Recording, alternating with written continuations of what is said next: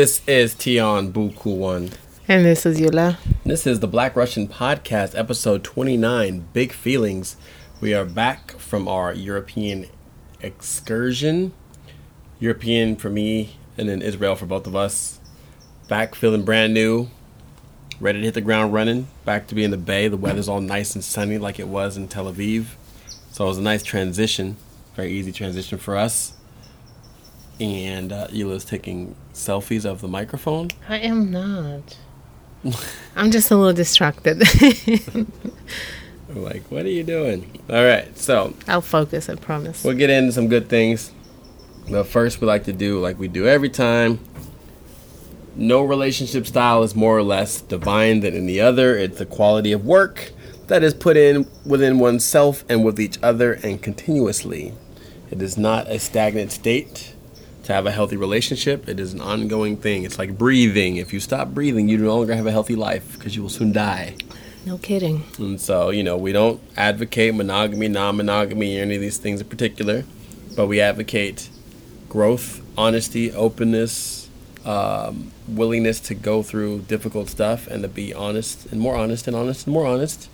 And we're pretty much opposed to anything that's mandated. That's the new thing. We are about anti mandates. We don't like mandated monogamy or mandated non monogamy. Just being you and being able to grow and change and evolve. Now, recap real quick on episode 28. That was Yola Solo Solo. So we can go a little bit into that. Just a little recap. You want me to recap it? I did it solo. Why am I recapping it? Well, because people may not have heard that. Ooh, all right. Well, oh, God, that was a while ago now. Was it like two, three weeks ago?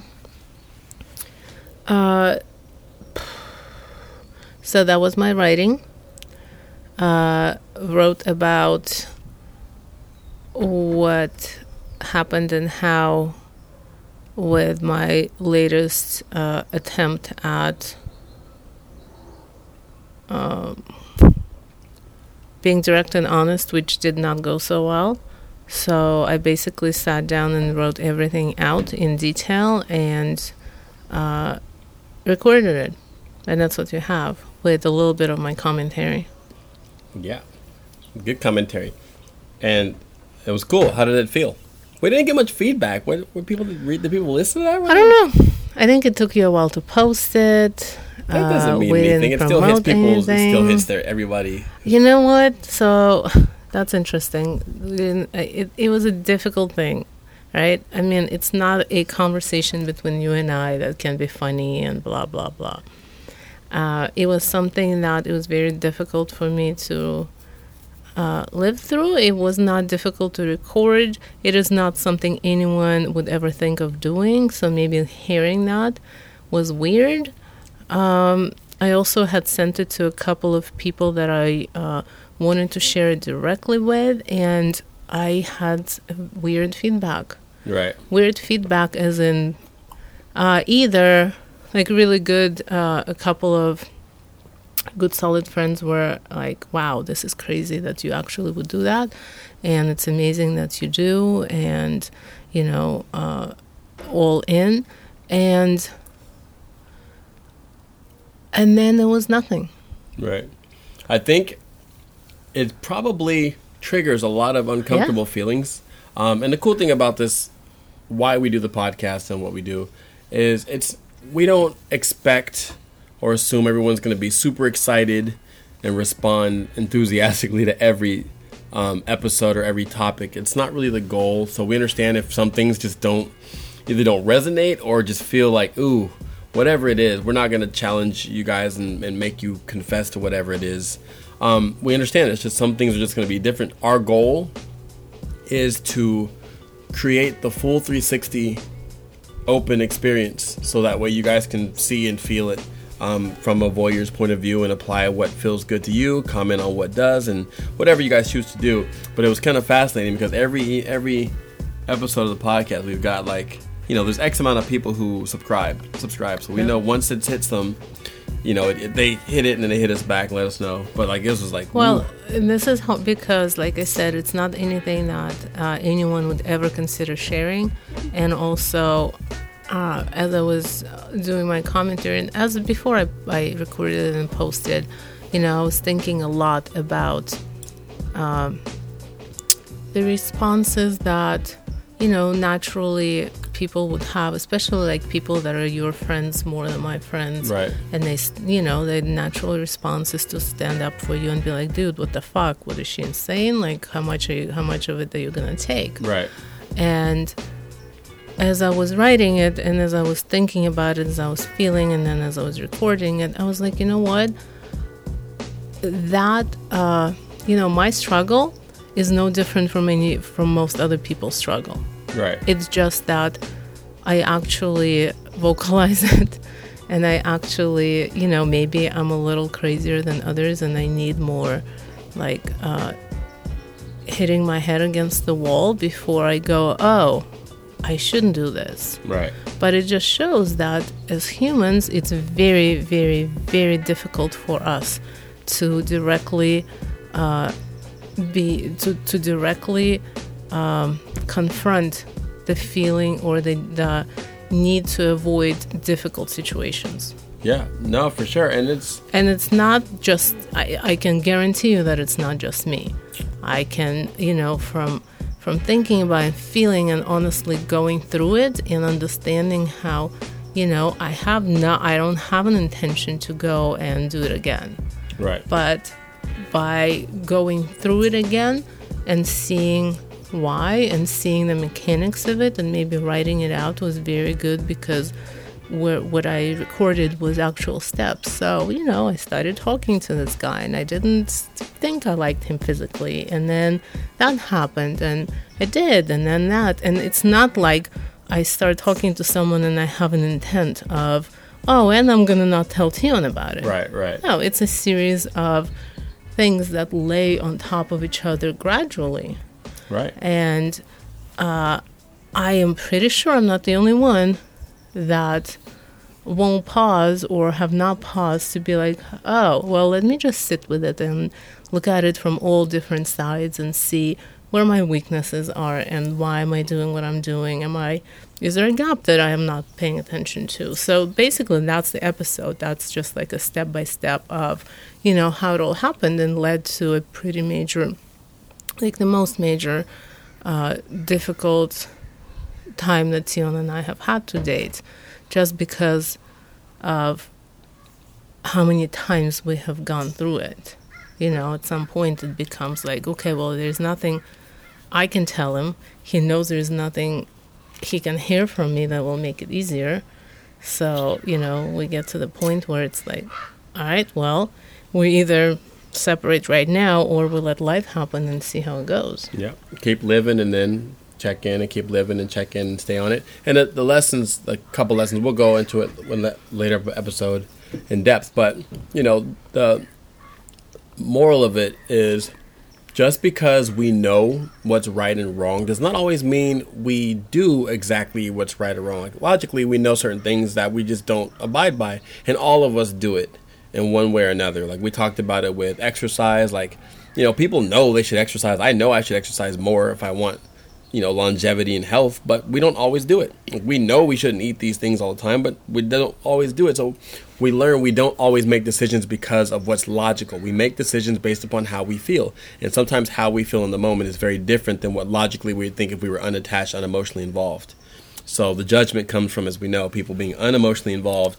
not first person experiencing it and being like clear minded yeah. and be like well how could you have just done this you know like words in reality we all do this um, and that's kind of the cool thing about Eula sharing it and writing it out in detail, detail, detail, because I'm sure it resonates um, with people on a really, really subconscious, deep level that maybe they haven't delved into, or maybe they've thought about it and feel like I don't know. But we try to just do it all as much as we can, as transparent as we can, so that way um, we help to normalize that all these ranges of feelings, these ranges of successes and failures, are all part of the game of life and love and relationships. Like if you're gonna have a healthy relationship with yourself and with life, you're gonna fail. You're gonna mess up. You're gonna repeat mistakes. You're gonna climb the hill. You're gonna succeed. You're gonna fall, and it's all part of this. None of it is wrong.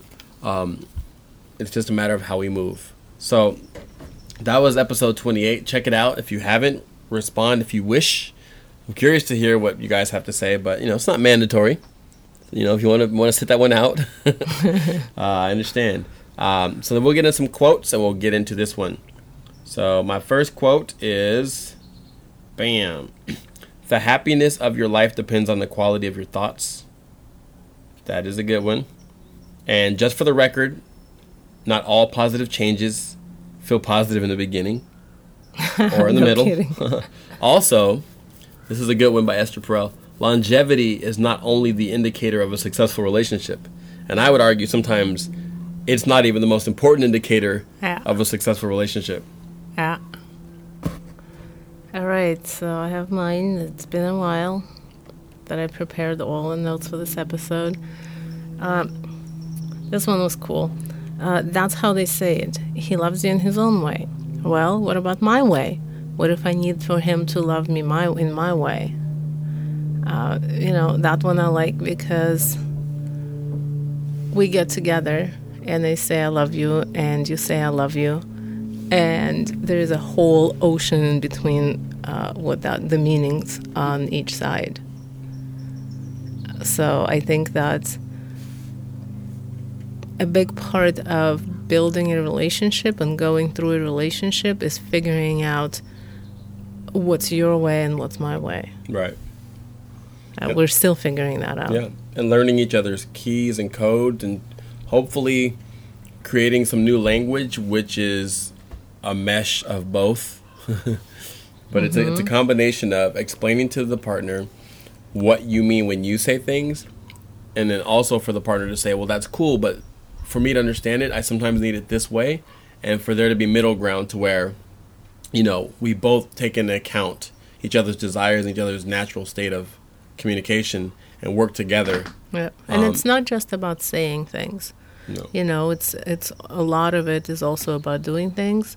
You know, uh, sometimes I'll be like, I really want to talk, and Tina's like, I really don't want to talk. I'm cool, chilling right here, and this is this. You know, this is how I express love. Right. And I'd be like, can we not talk? Nope. All right, and then you just have to learn that that's just how it is. Right. And hopefully it's uh, you guys are both trying to lean in and like contribute to each other's well-being and pleasure so that way it's not like fuck you we're doing it my way fuck Yeah. you i'm doing it my way like we're both actually trying to um, give and take so that way when sometimes someone's gonna be like you know what i actually do not want to do that and there should be room to be like all right i feel that Yep. but if there's not a not a lot of give and take before then, Yep. then there's not going to be room for that. It's going to be It's like no, just like you don't want tahini on your meat. I get it. right? What? tahini sauce on your meat. Oh, I get yeah, it. yeah, You're yeah, like, nope, yeah. absolutely Yeah, not. Like, can we not try it? There's never a chance where I'm going to just want to be surprised with some sauce on my shit. it's not going to happen. Uh, all right, you'll be your best self when you take time to understand what you really need, feel, and want. This is a big part of our episode today. It's about feelings, it's about our wants, needs, and desires, and how do we go from where we are to learning what is it that we actually really need, feel, and want. There are only two mistakes one can make along the road to truth not going all the way and not starting. Right. I think we see that every day. Yep. Both of them. And that's a good one. You know, as we're going through this long process, um, I'm starting to realize that it's not just a long process or an episode. It's a part of everything. It's a part of life. We're gonna go through some higher. We're gonna go through some lowers. We're gonna go through some pensives. We're gonna go for some quiets. We're gonna go for some outers.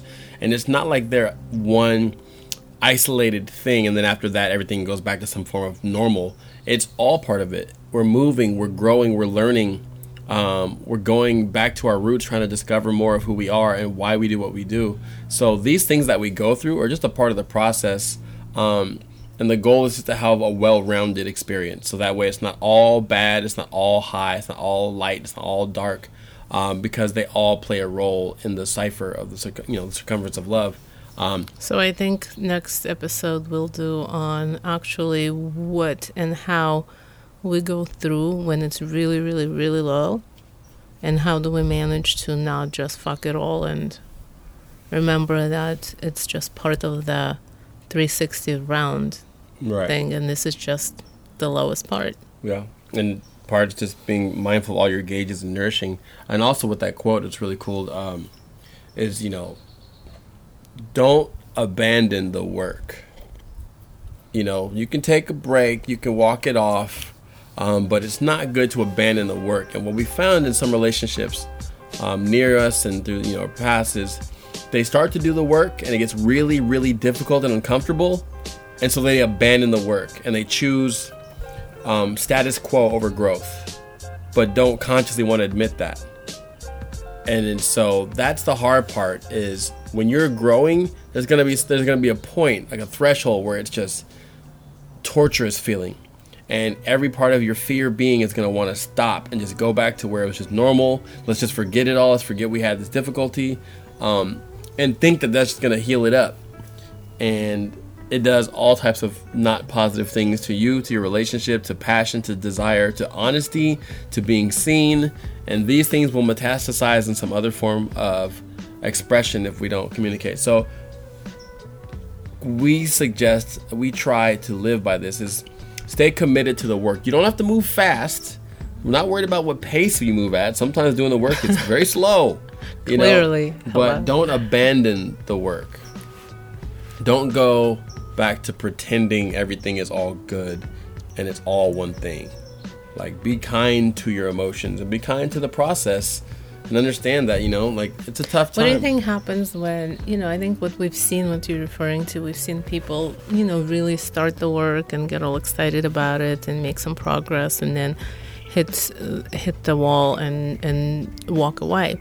What do you think happens when they, and usually, you know, people don't start, we don't start getting on a road that is difficult uh, but needed unless like there's a crisis usually it's a crisis that triggers it and then we're like well we got to do something different so this is what we're going to do so you start with a crisis you start the work and then you hit the wall and then you walk away well there's going to be another crisis right. what do you think happens in another crisis Right. Well, a lot of times um, we pretend like we didn't have the first crisis, and we don't. We pretend like we don't understand why we slow the process. And I think a lot of us, just collectively, like to forget. We're very good at like forgetting issues that we have, and, and they just keep coming up over and over again, and we just keep forgetting that we have them because we don't really want to deal with them. Um, and I think a lot of it too is we have to adjust our relationship with the word hard right yep s we seem to like want to run away from hard and gravitate towards easy but Yep. yet we want the heights. We want the successes of the the steph currys and lebron jameses and the people at the highest peak of their um, profession craft or whatever but all of them went through hard work and consistently do and actually have a good relationship with hard. They're motivated by hard because they know hard equals growth. Um, but yet in our relationship stuff we really try to just gravitate away from hard and we just like easy um, and that in itself creates a barrier in us being able to deal with um, tough things. Saying tough things admitting tough things to ourselves and to each other is because we are very hard adverse. We just the thought of like having a difficult conversation sometimes in relationships make people so uncomfortable they just go you know i'm just not going to deal with it. Yeah most of the time. You know so. But Don't- that's don't our next abandon the work. episode don't abandon the work. So this episode is called big feelings No, it's called Big Feelings. oh All capitals with lots and lots of extra letters. oh The big feelings. let's get into it All right. So the big feelings is uh, about the evolution of me and my feelings, and uh, obvi- and triggered by me starting to feel a lot of feelings, and you know, being okay with that. Sometimes not okay with that, sometimes, but in general, I'm like, all right, well, I like, I'm at this point in my life where I feel all the feelings and they feel really big. Really big. So, what do we do with it? Uh, you know, and I thought it was interesting. Tion has known me for, I don't know, most of your life now. Uh, how was I before when you first met me? Um, I wouldn't use big feelings in a way to describe very little feelings. They were there. They're small. They're very packaged.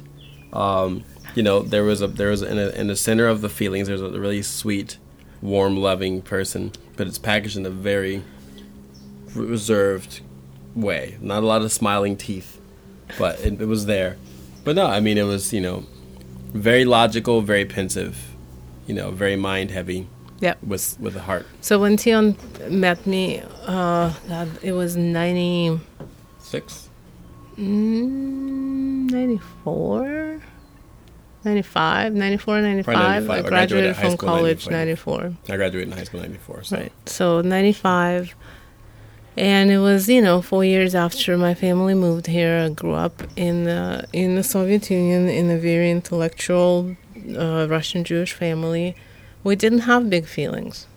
I'm sure everyone had feelings, but at least my family didn't show feelings. Uh, and I think that it was a combination of both living where we lived and also being the product of just a different culture Right. you know, there's not a lot of uh, showing of big feelings going on, and uh, that that's that was me. You know, I was like, it, I was used to not uh, not having those feelings, uh, but there was something different in you know my family and how I how my family was and has been and how I was and have been because even with the background and uh, you know not having and and like having a very stoic attitude towards everything I I obviously could feel things enough for me to have intuition enough for me to be pulled to certain people and situations right. you know, that produce feelings. So, um, what do you think? Where did that come from? Well, I think everybody's born with big feelings and big thoughts and big things. It's just our societal norms and nurture and nature don't allow us to, uh, you know, act more on them or act less on them. I think we're all we all kids have feelings. Kids before they can speak or as they're growing, they're more feelings and thoughts. They're just they're. emo- I was you know, told I was a very mellow child. I was told I was basically they would lay me down and I would just be there. Yeah, that might have meant you just were calm and your feelings and your thoughts were, were okay with each other. Yeah. you know um, i think feelings are always there i think every i would argue that every damn near every human being makes decisions based upon feelings and not thought Yep. um, no matter how big they express the feelings or not they can be very inside of them but there's something that's motivating them beyond thought um, thoughts alone don't motivate alone. Like it's a feeling. There's a feeling that we feel when we think certain things and that that's make been the move. biggest problem i think with me to realize that because like with every time that you and i go through something and maybe not necessarily in a crisis situation but we would start a conversation and you're like no but you felt something. I'm like no i didn't. Right. And he's like no i know you felt something. And i'm like no i'm telling you i didn't. Right. So even uh, knowing that no, I act on feelings when I look back, I'm like, nope, no feelings there. Right. So that's more of a training mentally to not identify or associate what's motivating you. Because I think possibly in the way you're brought up, being motivated by feelings ties into irrational and not being Yeah. mentally in control. Yep. Um, and so, therefore, we never want to admit to being moved by things beyond something that we clearly think. Yeah, and that, I mean that definitely goes back into uh, the whole way of being raised uh, was to be in control. And, you know, because it's safer. So, you know, like life without big feelings is a lot safer for us individually. You don't have to, you basically feel in control of your ups and downs. You don't have the big ups and downs if you don't have feelings or if you don't admit that you have feelings. Right. Yeah. But then, you know, I've always wanted the moon so that I want the ups, but I'm scared of the downs. Right. Which makes it challenging. Well, yeah, it makes it really challenging. I mean, it's you can't you know, like being in the middle sucks because it's boring. Right. I can't live boring. Like that is not cool. But being brought up to be in control means that you have to be in the middle. Right. Not too high. Not don't get too high. Don't get too low. Right. Like don't get carried away. Right. There is no, you know, you don't lose control. Right. Make rational decisions and then you'll be fine. But then that leads to such boredom that you start making irrational decisions just to feel something. Right. Yeah. No, that makes perfect sense. And you know, when you when we when we need to mentally control, um, we seek to make every situation fit into a situation we've already known and done, and so we know how to act in it. So we we start forming experiences into like things that we've already that we know. Because control comes from knowledge. Like you know, this is this way. I'm going to make it this way. So you know the outcome. Right. So if, in situations where you don't know the outcome, you look to create that experience into a structure that you already understand, which then, you know, mutates it obviously or strips it of the excitement because a lot of the excitement, the excitement um, of growth comes from unknown. Comes from there's I'm not sure if I can, but I really want to and I'm gonna try. There's a chance I can't make it, and there's a leap of faith I have to take, which means there's a gap between what I know I can do and what is what can be done. So do you think that you know now I'm thinking like about how I grew up and now how our kids are growing up. Do you think that um, this concept of I don't know if I can, but I really want to try and I'm gonna go and try it means that the more they try, the more they trust themselves, and then that means that they're not gonna they're gonna make less irrational decisions just to just to try things because they know that if they really want to they've been given an opportunity to try it and see if it works out Yeah. Well, I think the less people have to repress thoughts, ideas, and emotions, and the more normalized they are to have them and to share them and explore them, um, the less negative reaction for a feeling happens. So I think, you know, as, as we're talking about it, I think that because, you know, uh, like I was raised, with, like a lot of my uh, friends were raised with this no, you do what logically makes sense, and that includes, you know, the kind of friends you have, what kind of school you go to, the kind of, uh, the kind of direction that you take in your professional life, Right. the kind of decisions that you make in terms of who to create family with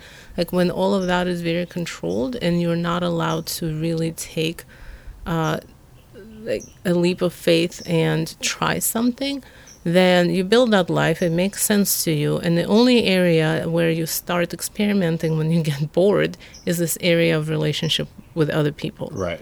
Because that's your outlet.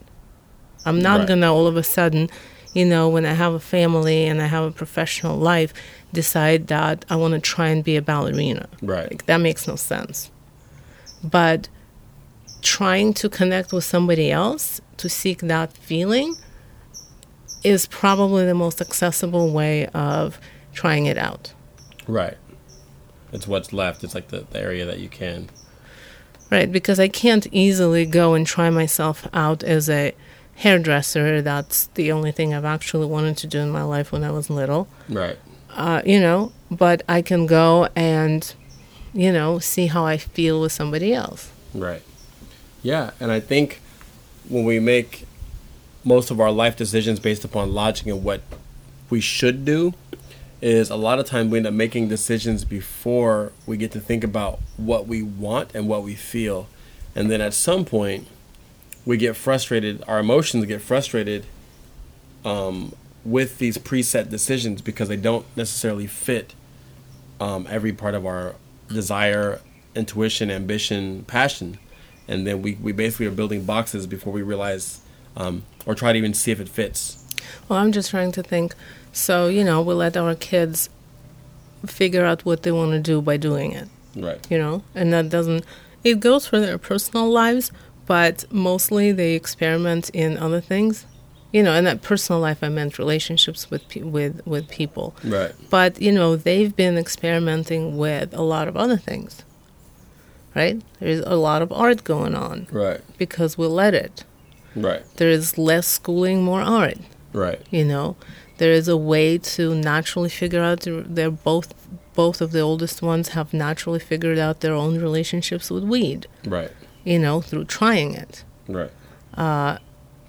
They're figuring out how they react to things. They're figuring out what books they like to read. Like they're figuring a lot of things out, a lot with a lot more freedom than I ever had. Right.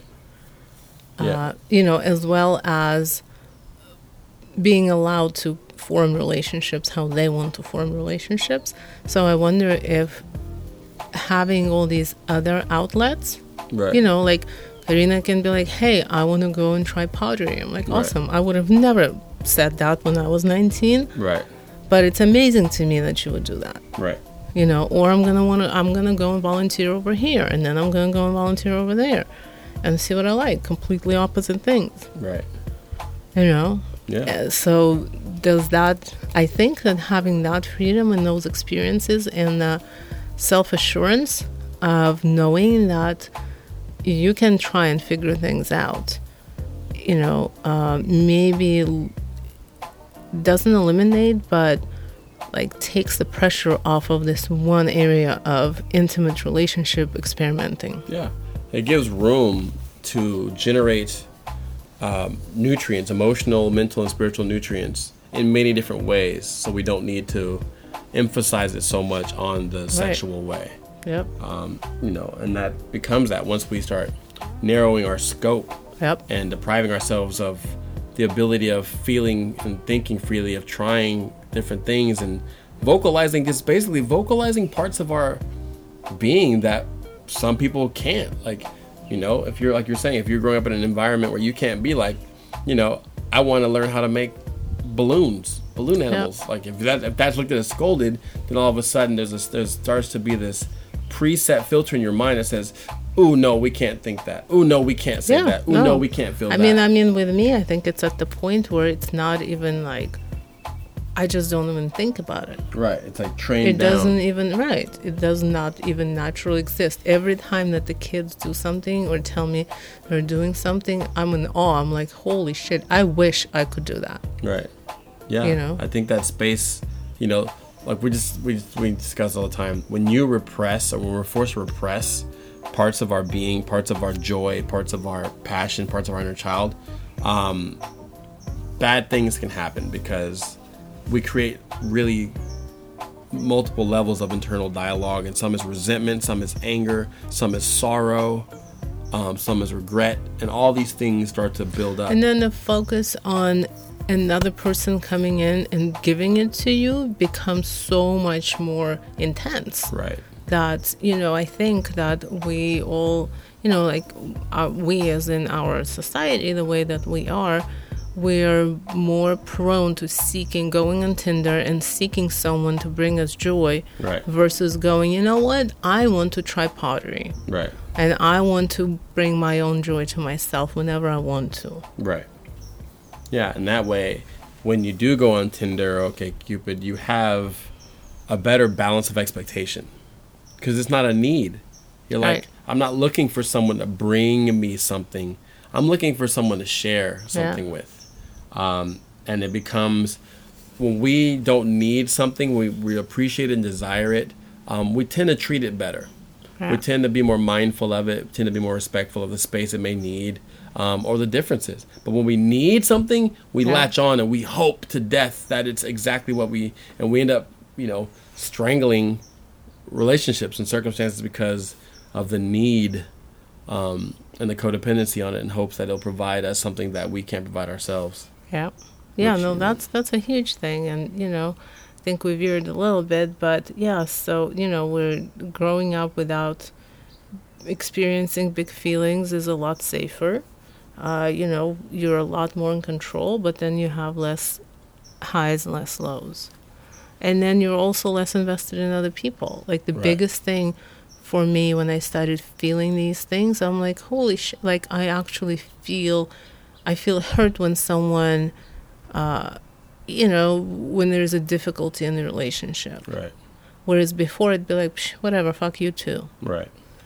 you know. And it's a big, big, big feeling. Right. And instead of walking away from it and dismissing it and being like, whatever, that person was stupid anyway, I don't want to deal with that. Right. I'm like, well, you know, that I feel it because I actually care. Right. You're like, ouch, ow, And that's a big change, right. you know? I think I went through a lot of my life uh, with a very limited scope of who and how I care for. Right.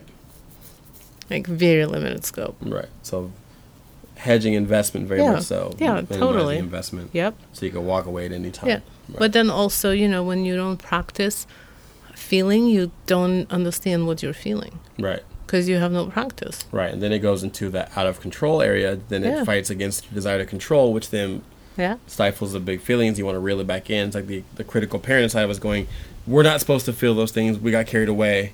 Reel that shit back in. Yep. Right, exactly. So then, you know, the experiencing the big feelings is new Right. and it's different and it's like, holy shit, what is this? I don't like it. I feel vulnerable. Like feeling vulnerable is the biggest thing. Right. How we deal with feeling vulnerable. I think, yeah, I also think that, you know, like from my own life experience, maybe um, having one love that you invest everything in Right. makes it seemingly safer, Right. right? So the whole monogamy thing is that you give your big feelings to one person Right. and you safeguard them. You safeguard them through your vows. You safeguard them through the structure where it's a violation of the whole the whole, you know, the structure of your relationship. If they hurt you, Right. you safeguard it. You place your big feelings into a safe container. Right. And that's where you want to keep them. Right. Now, taking it out of that one big container and now spreading them to other people, investing into other people means that you're gonna be mul- you're gonna be more vulnerable on different different sides of your life, Right. And you can't safeguard that because if you start investing in people and relationships and caring you have i mean you have no control over your own marriage you're not going to have control over anything else Right. people can turn and people can change and people can have something happen in their life and you know you're going to be vulnerable Right. to all of that Yeah. and you know kind of goes with avoiding hard feelings or avoiding hard work Mm-hmm. it's the same thing you know i was raised to avoid feeling vulnerable Right. which meant i'd never invested in other people Right. which meant that so the whole premise of why i even came to this thing and why we're even doing this episode um, when i started feeling big feelings because i felt super vulnerable you know we've had a couple of Uh, Change and changes, switches. changes and switches, and I saw a pattern as to why and how. I felt really super vulnerable. Right. I'm like, whoa, that really means that if I invest this much into a person, this there's a big chance that this is how I'm gonna feel again. Right. Am I okay with that, or am I not okay with that? If I'm not okay with that, I should stop investing in other people. Right. If I'm okay with that, I need to learn how to be okay with feeling this way. Right. But then, really, what I started feeling is that, you know, I don't think that I can stop investing in other people because what I'm lacking is a deep relationship where others care about me and where I feel cared for. Right. And if I don't invest, I'm not going to get that. Right. Yeah, we talked about that a lot when you were, you know, remember talking Yeah. about that when I walk. You're like, you know, I want people to be there for me and I want people to care for me. And I asked you, well, have you ever showed them any time during the relationship that you're willing to um, be cared for? You know, have you ever showed them vulnerability to where they saw that there was there was room for you to actually be helped by them, um, and that would be a bigger indicator that well, it's hard for someone to um, be able to care for you and be there if you don't allow them to. Um, you know, you keep it one way where you're supporting them and you're down to help them, but you don't want them close to you. Well, that right, and that's the whole thing of controlling your environment, controlling who you let in and how. Right. Because you know, even if I uh, invest in them and don't show my own feelings, Right. then I'm still gonna feel that I'm not cared for Right. when something happens. Right. So my big quest with big feelings and everything else that I've been doing is to learn how to develop relationships where I actually feel cared for. Right. That it's me that, you know, someone cares for, that, you know, we can go through difficult times and I'm going to feel connected, that we can not talk for whatever, however long. And I feel like, you know, they're like, they're there for me whenever I need to Right. reach out and um, I've I've I've developed a couple once I stopped and I started taking inventory of what kind of relationships I do have in my life. Uh, I definitely have a couple that I feel this way that yes they do care for me uh, and they are the ones that I just go to whenever I feel like it. And I don't censor how I feel. Right. I don't try to control a situation. I don't try to limit my feelings. Uh, and that's pretty cool. Yeah, I mean it's a it's an important thing. It's just, it's you know when we open ourselves up, we're gonna feel more. Period. That's more highs, more lows. Um, we're gonna feel more what life is about, which is impermanence. There's highs and lows and change. Highs and lows and change. There's Yeah. you don't know how long a good thing is supposed to last. You don't know how long a bad thing is gonna be bad, or you don't know how long a person's gonna be in your life. You don't. I mean, you just don't know. And I think our desire to control places expectations that on situations that we have no idea about, and so we're so hurt when things go really good for a while and all of a sudden they change and it no longer works out. Like we feel like we're almost like ripped off. Like, after all this time, you're just gonna and it's like who says what is what? Like, you know, um, but we are so surprised and so hurt by change. And we have to we I mean impermanence is real. Like you just don't know. We don't know. We don't know how long we're gonna be alive. We don't know long how how long a certain relationships are gonna be there. Like I've had so many friendships where it's like, man, I could never imagine this ending. like next week, sequence a series of events, you're like, damn. And then six weeks from there, you're like, damn, that that did that per that was that person even in my life? Like, wow, there was a, a period of time where I thought like that person was gonna be a part of the team. Like that was gonna be like, you know, like Iguodala or something was gonna be just somebody who's gonna be there. Like they may not be the star, but they're like a important part of the team. And next thing you know, they're like Harrison Barnes, like not even they're gone, not even like, you know. Um, and so I'm just I've learned and keep trying to learn it over and over again. It's like you gotta just stay on your toes and and, and know that like nothing lasts forever and all you can do is appreciate it and show as much love and kindness to it while it's there and that's the best insurance you can to make it last as long as it's supposed to.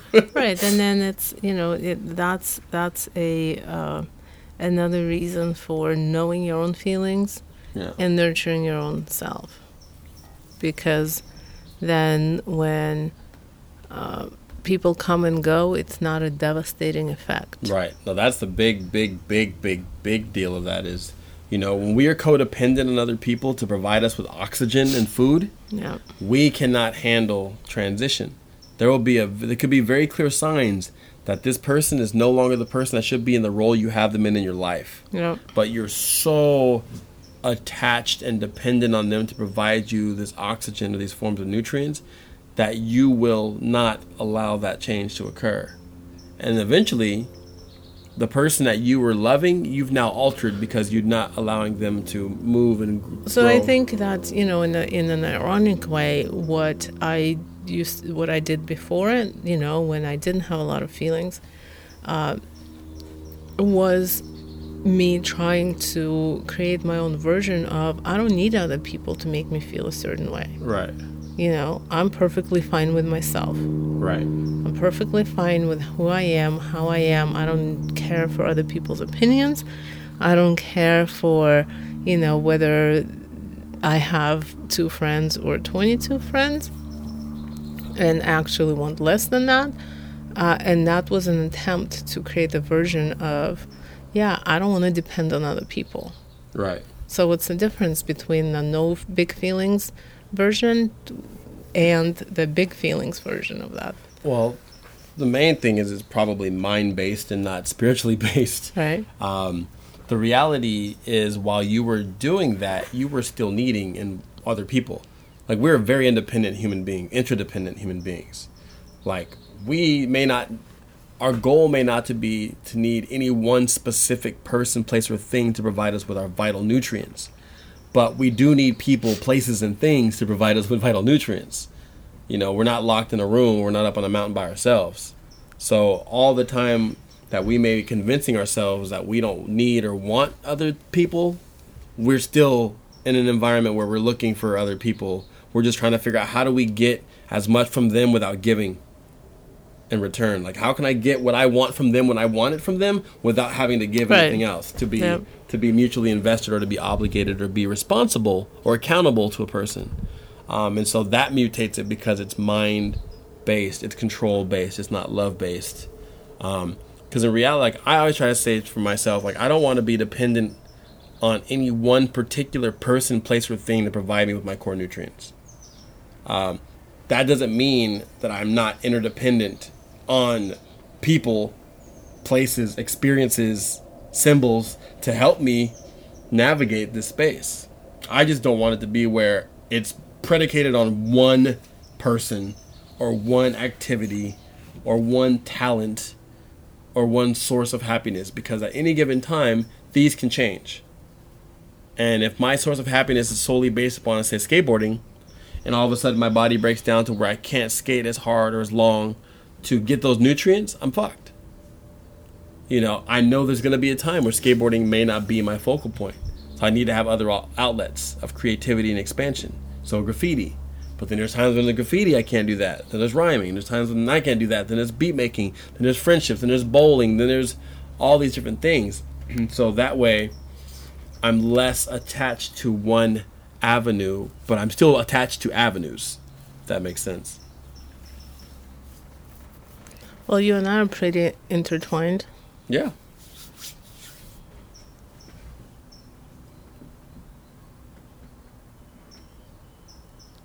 That's it.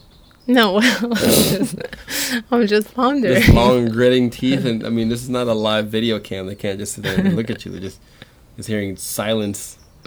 No, I'm just pondering that, you know, it's, It's an investment. It's a deep investment. Um, you know, and that's a part of it. Is we're there's going to be times in our lives when we invest enough to where um, we're heavily reliant on the outcome of this to as far as for our, our safety and our happiness.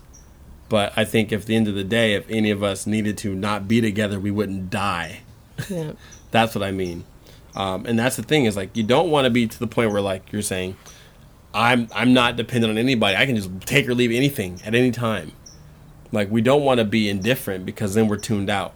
We want to stay deeply connected. We want to be deeply moved. We want to be super excited when we're with somebody we really care about. We do amazing things, and we want to feel sad when we're not or when it changes. Yep. The goal is to not uh, to get rid of feelings. The goal is to understand all those feelings are part of the ride. yep. You know, and none of it lasts forever. Impermanence is real. If you're feeling really, really high, give thanks. Um, if you're feeling you're going through some hellish shit, just keep walking and breathing, knowing that at some point it changes um, with the work and the direction that we go. You know, only thing stagnant is when we stay in one space and we cre- we keep we keep recreating the circumstances that are the ones we're trying to avoid, but we keep recreating them due to not identifying them, ignoring them, avoiding them, pretending like we have no role in the situations. Um, other than that, I mean, it's, you know, things move. Yeah, I think that's the biggest change. And, you know, what I'm willing to feel is that I'm willing to feel all of it. Right. Like, I'm willing to feel that I'm sad, that I'm upset, that I'm scared, that I'm sensitive. And it's almost, it's like a two level thing. Yeah. You know, on one level, I totally, I feel it all. And on the other level, I'm kind of looking at myself, feeling it, and be like, yep, that's what you're feeling. Keep feeling it. Right. And you know, it's funny we, we talked about the analogy of financial investment. You know, most people who invest financially know when they invest, there's a risk of losing what they've invested. That's kind of a part of it when they invest. Well, it depends on the safety, but yeah. Right, but there's there's always a potential of losing, even if it's like a safe bet. And they know the more that they invest, the bigger the investment without knowing exactly everything about something, right? Like a new product or a new idea, there's a good chance it could bust. There's a good chance it could make you millions. With relationships, a lot of times we're investing very heavily into other people that we don't know much about. But yet we still are devastated when we get heartbroken when things don't work out. After four years, two years, six months, six years, ten years, twenty years. It's like it's an investment. You know, if we're not willing to go through the possibility of heartbreak, the possibility of being hurt, um, then we can't expect the level of highs that we want. Because you, the range you have to, if you're gonna, if you want a lot, you're gonna have to invest a lot. You want a little return, you invest a little bit. Right. So okay. So that's a good good uh, transition into talking about what. How do we know what we want? Right. You know, with investments, me being from that world, Right. You sit down with a person. You go, right. Tell me about your financial situation. Tell me about like your age, your income. So you basically create a profile of the person Right. in in order to determine their risk tolerance. Right. Based on the risk tolerance, you know, a good investment professional will help you find a product that matches your risk tolerance. right. And that So takes into define risk tolerance because I think that's a, in the root of what we're talking about. So, risk tolerance is how much can you afford to lose in order to have a chance to make a certain amount? Right. Without losing your your without living your livelihood right so the way that i look at it when i when i you know deal i deal with a lot of people that put themselves in wrong situations is you Right. look at okay well what were you thinking you were doing Right. you know you're a uh, 75 year old grandma with limited income and you decided you wanted some speculative investments because your income wasn't enough well what did you think was going to happen Right. uh, so risk tolerance is what can you lose to not and and without it affecting your livelihood. Right. You still keep your house, you still keep your car, you know, you keep your daily life. Maybe you can no longer go on vacation, Right. but you can still eat and live. Right. That's that's like a good way of determining what suits you. Like what is suitable for you at this point in your life. How much can you risk? Right. So you have a, a person who does creates help create a profile. Right. Right. Right. So you sit down and you have a pretty standard way of creating a profile. Right. The person's age, the person's profession, what they make, what their net worth is, and then from there, you kind of figure out, all right, well, they don't need this money to live on. Right. We can play with it. Right. Well, do they are they planning on sending their kids to college in 5 years? Yep. Okay, well, then we know that we have a limited timeline Right. Right. and we shouldn't lose the whole thing. Right. You know, or no, this is just pure play money, or no, they actually rely on this money. They have two hundred thousand dollars saved up, and they need to supplement their income. Right. Well, they can't lose it, so we have to go really conservative and maybe give them five percent a year. Okay. So you take that and you put that in an analogy of uh, emotional, mental spiritual investment into relationships. So technically, we should have someone we can sit with Right. and create a profile and be like, okay, tell me what you what you what your age, what you're looking for, what you have. Okay, so Um, based what's upon- your history of what's your history, right? So based upon what we know, you sh- you could probably should probably look to invest maybe this amount for this amount of return. You probably shouldn't look to the next person to be your everything, because Right. if you put your everything into this investment, knowing you can't afford to lose everything, then you're going to be at a deficit. Do you know how useful that service would be? Oh, it would be great if people believe they needed it.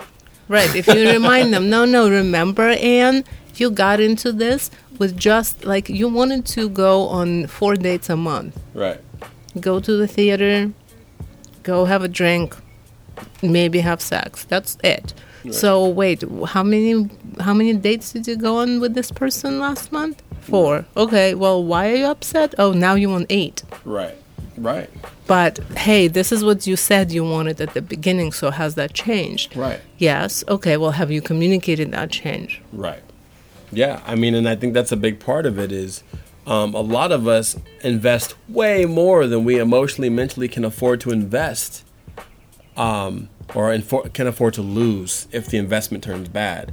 And so when the investment turns bad, we go, I can't even believe he or she did that to me. Well, I I, can't believe this and that. And We third." also don't even know how to create the profile. right, We don't even sit down and go, what is it that I honestly want? right, and there goes the there's the gap between. But I think that like the Tinder and OKC profile is an attempt to walk you Yeah. through creating a profile, but we all lie to ourselves and right. to the people that are meeting us, and then our profile doesn't really match what we want. Right, and that's the the challenge that we're trying to do within ourselves and other people. Encourage is be try to learn, listen to yourself and learn what you want and need, so you can be hundred percent honest and authentic with yourself. So if you're looking for the love of your life, then when you're on that profile, you should say, "I am looking for the love of my life. I have no time for anybody who feels they may not be that." Yep. as opposed to like, oh, I'm, I'm easy going, you know, I'm, I'm going with the flow, and knowing that you're really looking for the love of your life. Or the other way, if you're like, look, I just really just want to have sex, I don't want to have any type of say that I really just want to have sex with just this, this, and the third, a couple dinners here and there, maybe conversation. That's it. But Yep. we don't need, we don't want to say these things because of fear that we'll be rejected It will be judged. and we'll be judged. So therefore, we start lying and embellishing or withholding information. And then when we get with somebody, both people perhaps are partially withholding information. and then, you know, after a few nights, a few times they have sex, a few months, a few years, they realize they're very uh, very different reasons for getting together. Yep. And then one's like, "But I thought you said you cared," and they're like, "I did." They're like, "Well, what does that mean to you?" Well, I mean, I cared, and now I don't care. Well, I care, and I want to have kids. Well, I, I never said I want to have kids. Yep. And then you know, we're too emotionally we're over invested at that point. We can't afford to divest. That's Yeah, a lot, no, of, a lot I of we see a lot of people who are marriages for 10, 20 years who were like, this investment's not really panning out, but I really can't afford to not. I can't Yep. afford to divest. I have too much into this already. So I have to just keep going. Hopefully it pans out, even though, Yeah, no, the whole like the whole process of sitting down to actually start learning what is it that you want? Yeah. What is it that you need? What is it that you desire? right. Is a trip. You know, I never did that until now. I'm like, okay, well, I'm actually going to learn what is it that I want. Right. What did I did I do this because I wanted it? Did I do this because I needed it? Did I do this because I desired it? Right. That's a trip. So, you know, I mean, and I think that a good exercise is to sit down and actually, you know, when when we do nutrition, uh, when we do a relationship nutrition sessions when it's not crisis, that would be one thing to do. Right. Well, then that, that ties into the financial thing as well. Um, we should probably be aware of our finances and what we can and can't spend before we're in crisis. Mm-hmm. before like Well, that's a last prudent- payment right. due, you know, about to default and, and get our car repossessed. But that's the thing in our relationships. We don't do the hard, deep work unless it's a crisis that we have to. And in that space, we're not in our right state of mind. We don't have the amount of time it may take to thoroughly think it through because now all of a sudden we have a time and an emotional strain on it. Um, and that's what, you know, like figuring out our operations, um, how we want to meet, interact, engage with another man, another woman. Like we should be thinking and mapping these things out long before we actually meet the person. Because by the time we meet the person, our emotions will kick in, our feelings and desires will kick in, and they'll move faster than our mind will keep up with, and then we end up in kerfuffles. Yep. So I think that that is uh, something that we need to talk about in our second half of the podcast. Mm-hmm. Like, how do we learn? What do we want? How do like in a society that you know I was never told to pay attention to what I want. Right. You know, I have obligations. I have things I'm supposed to do. I'm not, you know, I'm not at all encouraged to look at what is it that I want Right. or what are my basic needs Right. and what are my desires. Right. And also, in thinking about all that, how important it is to acknowledge those because the reality is whether or not a person like you or anybody feels they are not allowed to think about them, we still have them and we still act upon them. Yeah, right. And so it's never a situation that we completely deprive ourselves of these wants, needs, and desires. It's just that we suppress them and then they come out in weird ways that we weren't expecting, and now we have to deal with the mess because we Yep. never thought them through. Um, and so it's a really complex thing of undoing the the, the, the, the concept that we can't or we weren't allowed to um, or we shouldn't have them and figure out okay well we have them. We've they've acted out in our lives for better or for worse.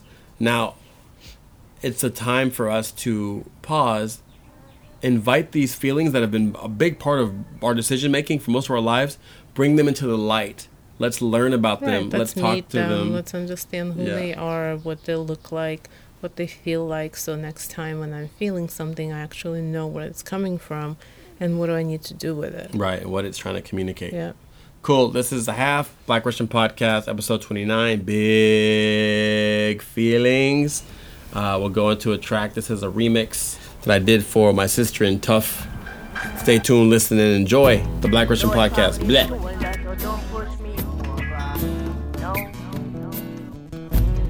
Tough like a boulder, rubbered up soldier. Yes, I got the Lord on my shoulder. Don't push me over. No. The world I get cold like a lassie I'm. And you have me move militant in a these days time. Look out the reptilian in disguise. And the chemtrails are in disguise. Television been televised. Time to jump the eye of spies. Long time they plot for your minds. Look how long people been deprived when big surprise we still alive. Lord upon me shoulder, so don't over. No. Tough like a boulder, rubbered up soldier. Yes, I'm got the Lord upon me shoulder, don't push Girl, I get cold like a I'm over. Hey. So through the devastation I see, most I keep on inspire me. I've got people who rely on me. Somehow they're still me. I'm a road runner in the street. Broke the rules in them industry. I just keep riding on these streets. Cause I'm from NYC, shoulder, so don't push me over. No. You know me tough like a boulder,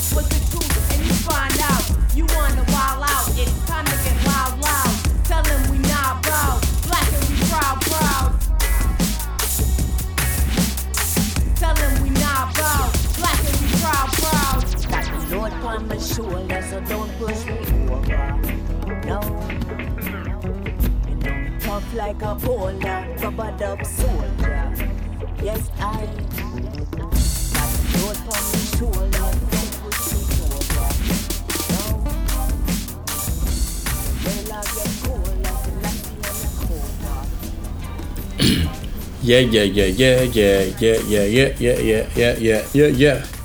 It is Tion Bukuwan with Eula. the park ranger and this is the second half of episode 29 we took a small break Only a whole week. like a whole week to get over some jet lag and get some more time in but now we are back in full effect so it sounds seamless to you guys we are talking about big feelings now we're getting to the transition now that we're identifying what these big feelings are so we're talking about Eula having big feelings and examining her wants needs and desires It's a miracle. I have feelings. I've discovered I have feelings.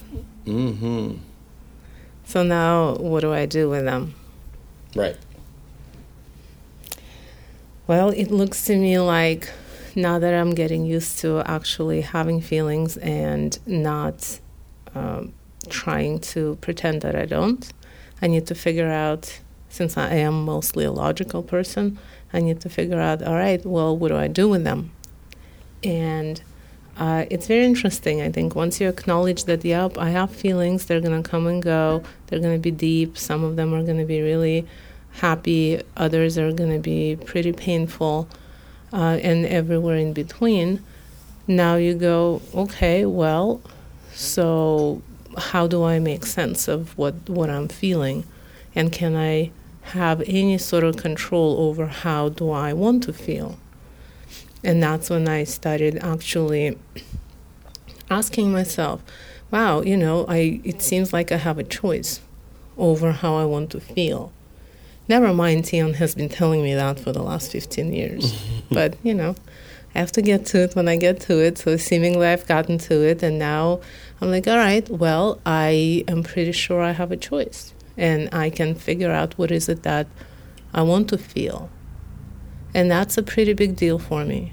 And I think it's a pretty big deal for a lot, a lot, a lot of people. Right, and also pluralizing feeling because we know we have feelings, and so it's not all one. They don't always all agree. Mm-hmm. Um, and so I think what was important for me um, is just identifying all the feelings, like because they're all very valid. So let's talk to and get close to all of our feelings and not treat them as one's more superior than the other, and we we should suppress some and and uh, acknowledge others. We should embrace them all because whether or not we identify it or not, they all are playing a role in our actions um, and what we do and what we don't do. So identifying those feelings and then introducing those feelings to your rational thought, to the to your conscious thought of what you want, what you think you want, or what you think you should, and then matching those up with your true feelings. Because as we find, there can be a disconnect between what we consciously think we want Right. and what what's we're, coming what our- out. what's coming out based upon our actions and what we're gravitating to over and over again. Right, and that was a big thing. I think I actually uh, prepared this episode before we went through our whole last go around. That was super painful, but what came out of that one was that, uh, you know, while we were going through it, you explained to me, or you actually were able to vocalize what you started uh, taking very seriously in your own life is the desire on your end to close the gaps between what you feel, what you think, Yeah. how you, uh, what you do, and what you say. Right. And that made a lot of sense to me. Now, in order to do that, you have to actually start paying attention to how you feel. Right. And that's the like that's the most difficult part, at least for me, to reconcile. You know, I can see, I you know, it's easier to go back and say, okay, and and and, and see what you did and what you said. Right. But it's not so easy to go back and understand what did you feel. Right. It's it's easier even to trace your thought, but the feelings that's different. Right. At least for me, that's been like the most difficult part when you and I were going through it and you were like, yeah, but what you did was caused by a feeling. I'm like, I don't know, Right. you know? And you're like, well, you must have felt something. Right. And that's when I started realizing, well, I have to train myself to actually trace my own feelings, which Right. means I have to acknowledge them. Right. And this this feelings as being the primary point of our motivation is under the premise that we both agreed upon that the majority of the reasons why we do mostly anything as humans in our lives is for a feeling, either to attain a feeling or to avoid feeling a certain way. Mm. So usually, um, because we a lot of us know logically things that we should and shouldn't do, but that doesn't mean we always do them or don't do them. Uh, point in fact. Right. So if there, if we, if we know that that logic and facts don't always motivate us, then we have to identify what's motivating us is how we feel. If something feels good, we're more apt to do it even if it's not good for us. I.e., the types of food that we eat, or partying a lot, or drinking a lot, or um, you know, not working out. Um, things like this. Like we know that you know we want to live a healthy life. We want to be able to function, and we want to do these things, but yet we'll still do things that feel good that may be counter to what we say we're about. So a lot of us talk about we're about open and honesty, and we hate lie, and we hate liars, and all this stuff.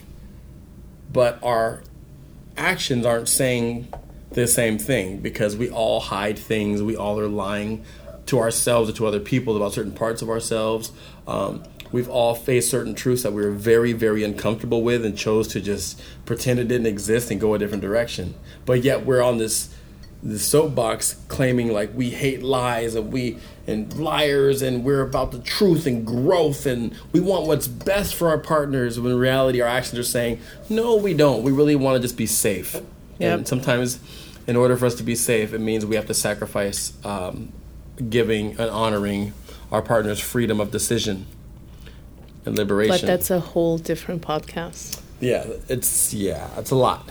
But that's you know, so that's where it goes. But so so if we identify that we do what makes us activate in life is a feeling base over a logic and rationale base, that means a lot of times there's a gap between our logic, which is telling which is which is kind of like our parent. It's like our the worry wart and our parent.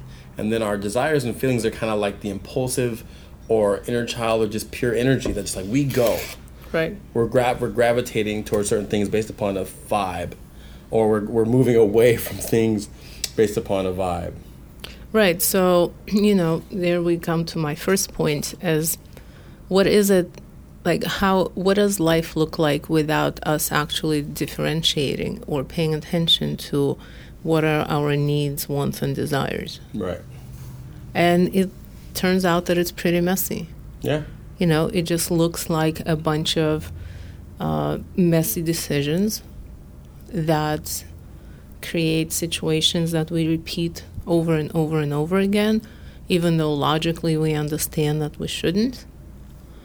But until we start paying attention to what's driving us, you know, that was that a need, was that a want, was that a desire? We're going to keep repeating it. So, you know, life without paying attention and understanding what those are and the difference between the 3 mm-hmm. is pretty messy. Yeah. It's like you say, it's like a kid, you know, that wants this one second and then turns around and throws a tantrum and then now he's happy and now they want to do it all over again. right. And we're trying to rationalize what's going on as opposed to understanding the feelings that are motivating these vibes. Um, and yeah, it's really, I feel it's a lot about just taking the time to get to know ourselves and ask ourselves the right questions because, you know, we say, How do I feel? That, in, in that question, the way it's framed, it basically is asking us a one answer thing. How do we feel? Happy, sad, mad. But So as let me- opposed to going, how, what are the feelings I'm feeling? So you're a pretty good example of a person who examines pretty well, right. you know, what's going on inside of you. I hear all the voices. They all talk to me. you know, I actually think Aaron's kind. It's, it, he's doing the same kind of thing. Right. Uh, so how did you start? Like, wh- where did you start? I just started hearing voices. I don't know. Like, you just start hearing voices, and you start trying to, you know, make sense of all of them. Like when I would be like, "Ooh, I get to go skating with these pros," and all of a sudden, there's a wave of a mix of feelings. I'm excited because I get to go skate with these pros. Then I'm nervous because what if I'm not that good and I, they could laugh at me? And then I'm concerned about what if I get hurt really early? I'm going to be out really far away and I'm not going to be able to get home, or, or you know, just just so many. There's such an range So of, did of you thoughts have and feelings. when you, you know, you acknowledged that you had more than one feeling? hmm Did you have anyone you can express that to, or was it all The you other to person in my head. Yeah, because yeah. throughout all of it there was for me there's always a person in my head um, that plays the role of the organizer who tries to get them all together and hear them all and go okay so what do we do what is going to be our um, comfort zone that's going to make us feel good about going right because some of them are like ooh maybe this is going to be nervous what if you're not good enough what if you're not maybe we shouldn't go and that's where anxiety and worry comes in um, and those feelings are real too. And the other ones are like, dude, this is gonna be dope. You've been wanting to meet these people for a while. You got these crazy tricks they've never seen. Who knows? You might even get sponsored. And so we have to sit them all together and figure out what's our consensus, and then we make a move. So there's always a person, like a, a personality in my head that's that helps us organize. Right, and things. that's you. And I think that you know I don't have that person in my head. I think that's what I'm trying to to develop. I never. I I think that um, my, you know, my voices were all like combined into one strongest one. right. So it wasn't like a consensus of different ones, and Right. someone was organizing it. And I think for a lot of people, it's like that. So that's when we seek an outside person. And from what I'm seeing in our family, having kids who can come to us Right. and express all those feelings, like Deja is amazing at Right. it. You know, Aaron started doing that again when he stopped, stopped, you know, when he was a young teenager Right. but he'd be he'd be excited and he'd be like mom i'm really nervous Mm-hmm. or you know i'm excited but i'm also nervous well Right. what are you nervous about well you know i'm concerned about being in front of people Right. and i think like i'd never done that Right. i think that expressing those feelings and then helping someone at least acknowledge them Mm-hmm. and make sense of them and make it so that yeah it's normal to feel those things Right. Yeah, I think a big part of our issue is um, with our rational side is we always we have assumptions like we're supposed to feel this way or we're supposed to say these things or we're supposed to not say these things. So what happens is we're always putting our best front up even to ourselves. Right. How am I feeling? I'm feeling excited. And there's other feelings you're feeling, but Right. you're not you're not even going to say that to yourself. Exactly. Because you're kind of convince yourself, well, I'm supposed to feel excited. Why why would I ever feel negative about this? I'm supposed to feel this way. And so if we do that within ourselves, of course, when someone's like, "Man, that's a big trip. Are you excited?" You're like, "Yeah, of course." But then inside, you're like, oh, "Well, there's, I am, but Yeah. I'm also concerned about the weather, the travel, the climate. If I'm going to meet somebody, what if no one likes me? What if?" You know what? Like in my house, it was not, oh, are you excited? But it was always like the other side was emph- empathize, em- emphas- emphasized. emphasized. Right. uh, it's the, you know, looking out for bad things that can happen. Right, like not being allowing yourself to Right. be fully excited and giddy. But yeah, so so based upon where we're brought up and how we're taught, we're always there's there's a, a voice that's the loudest in our head seems to always be what we should and what we're supposed to. And so what that does, we don't always act upon that. It's the loudest voice, but that doesn't mean it's the strongest voice. Because the strongest voice could be like, fuck that. Like the minute this person stops talking, I'm gonna do what I'm gonna do anyways. Um, and so what happens is they don't they're not on the same page. It's the same thing as like you have a parent, then you have teenagers, and the teen- teenagers listen to the parent, but they're still doing what they want to do, but they rarely share what they're what they're thinking. The teenager may not go, you know what, I hear what you're saying, but I- I'm not really gonna follow that. That's not what I'm feeling. That's not what I feel I should do. So I'm just gonna listen to you. I'm gonna tell you what you need to hear, and then I'm gonna go do. Right. That's rest. why, as a parent, I've always thought that the best thing for us to do is to give our opinion and let them know that, listen, this is what I know. This is what I think is best. Right. and you know you do what you do with it Right. you know let's stay relatively safe and let's follow basic rules but if we acknowledge that we know that they'll take our opinion Right. And may or may not follow it it's easier for them to uh, tell us that yeah no actually i thought about it and it makes no sense or it's better for me this way Right. And feel then we explain, have- explain why. Like they can they can feel comfortable. Right, and then it, it promotes the dialogue in their head in terms of analyzing how they feel and what they're thinking and Right. what to do with it. So, you know, it's, uh, I think, um, the best that we can do, you know, for the kids is to promote that. Right. But now for us, you know, in my late 40s, I find myself starting to ask, okay, well, how do I feel? Right. What do I want? What do I need? You know, what do I desire? Right. Uh, and that's after going through some dramatic shit. Right, and so, So it's the same. how- it's the same pro. The same practice could be used. Like these, you're basically as an adult asking your inner kids, your inner child, your inner passion and desires, what do I want? And you're trying to recreate, um, reinvigorate that dialogue to where Yeah. they can feel comfortable enough to come talk to you without being silenced. Mm-hmm. You know, and a lot of us have that. Our, our inner child represents our joy and our desire and our passion. A lot of time has been packed down, suppressed, and muted by our critical parent, which which is responsible for obligation, responsibility, things I have to do, things we must do, perception, and that takes the, the lead as we adult. And so we stop sometimes listening to what it, or even having the dialogue of like, okay, what do you guys want to do? And your child and your voice like, I want to go play. I want to go. I want more time to do this and do that. And then they have a conversation about that. Mm-hmm. Like, okay, how can we incorporate more of this as well as the things we have to do? And so it's the same dialogue when you talk to a kid, you know, talk to a Deja or someone. They're like, well, I want to go here and I want to go, I want to buy this, want to buy that. And you we go, okay, I understand that. But understand we can do some of that, but we also have to pay bills and we have to work. So let's balance this out so they learn more about the balance of what it takes. And we get to understand what's going on with them and, and they feel comfortable asking mm-hmm. and having the dialogue and not feeling like they're going to be silenced. And then they have to, because what happens is when people feel, when kids feel their parents don't understand them, they start finding covert and secretive ways to try to get what they want or try to explain it to them. Like, you know, well, I was thinking because it's one time and maybe, and they start finding these sideways ways to say what they mean. But as a parent, it's not easy to, you know, we all strive to be that parent who will allow the kids to tell us what they want and what they're doing and why and not try and force them not to.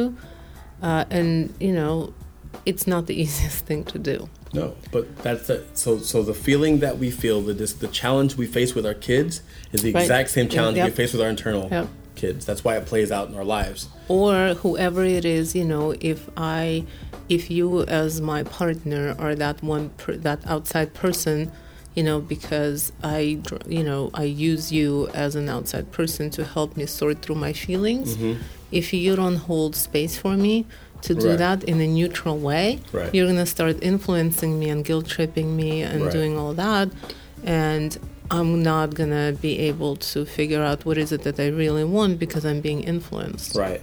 And that's what we do as lovers and partners and husbands and wives to each other is that we don't hold space for a person to truly articulate what they're truly feeling or wanting because we're already imposing guilt.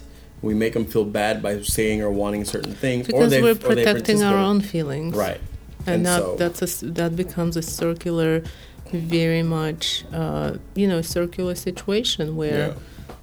We say we want to support we say we want to allow each other be the best we can be but then when our feelings get triggered and hurt we're gonna All like all, are all that neutrality goes goes out the window. So for all of our sake uh, it is the best to have a person in your head just Right. like you do because that's the safest Right. At least yeah, that's the sure. most that's, the most clean that person is always going to look out for your own interests and not somebody else's Right. yeah. unless you know but the problem is that you know um,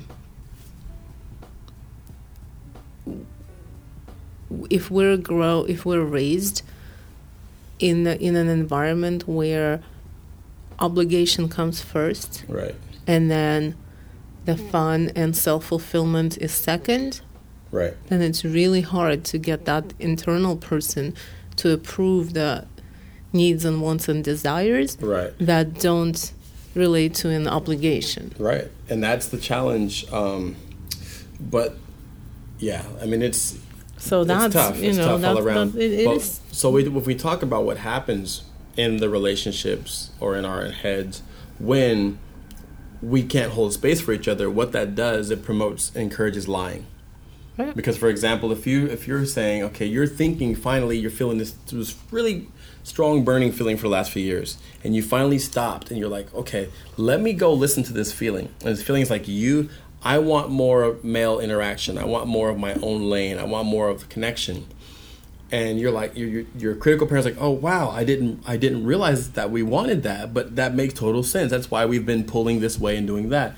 Okay, cool. Well, let me work on that with okay. And so you go, okay, now I'm gonna go talk to Tion. And then you go talk to me, and you're like, oh fuck, he's not gonna want to hear this. Right. He may not want to do this because the last time, because or what men do, or because or whatever, or maybe something I've done, or maybe something you think I might do. Well, no, I mean, if we're talking about our situation with me, it's like I am going to hurt his feelings.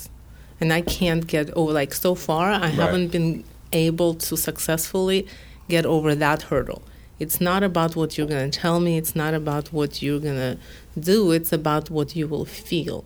right. And it's my whole, my thing of, I do not want to hurt his feelings because I have a very hard time dealing with it. So, Right. you know, and but that's an influence. It's an influence Right. that's created by me in my head.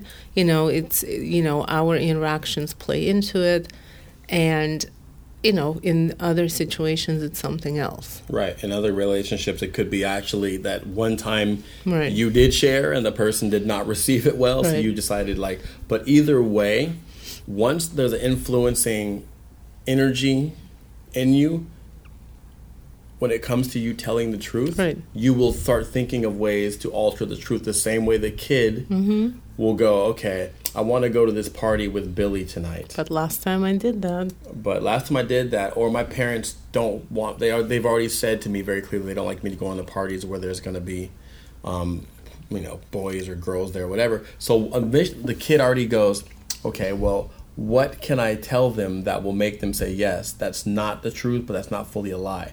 And we start playing that game, and it starts very young in our lives, Oh, very for clearly. sure. My sister and I, I mean, the only way we could go out and stay out is if we were like, yeah, we're going together. So Mm-hmm. we would literally like get dressed up, go leave together, Right. go separate ways, spend the night, her spending the night one place, me Right. spending the night another place.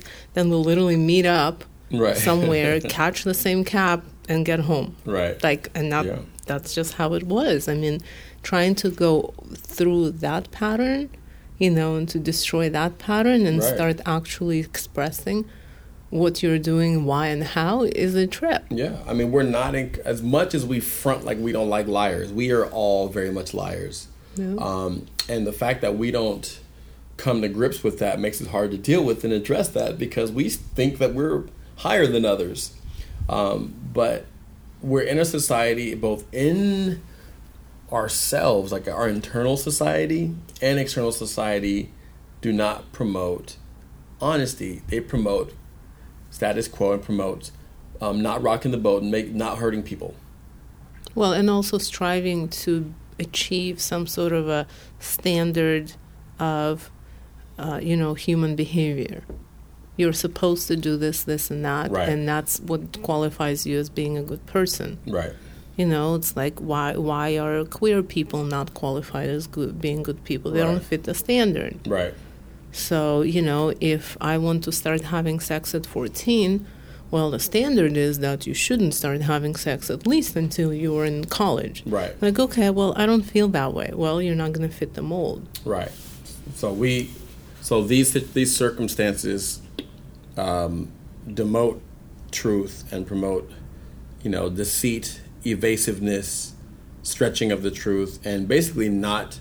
And what that does is that mode becomes a personality in ourselves that becomes very powerful that attaches with the ego and then your inner child and your true authentic voice really gets quieter and quieter because we've shown them through our lives and shown through our, our we've shown ourselves through life that that truth voice gets us in trouble it's too risky so we're this creative team of ego and decisiveness and uh, and like lawyers speak and all this shit are going to come together and they're going to be in charge of our PR and how what we say and where we say it and how we present things.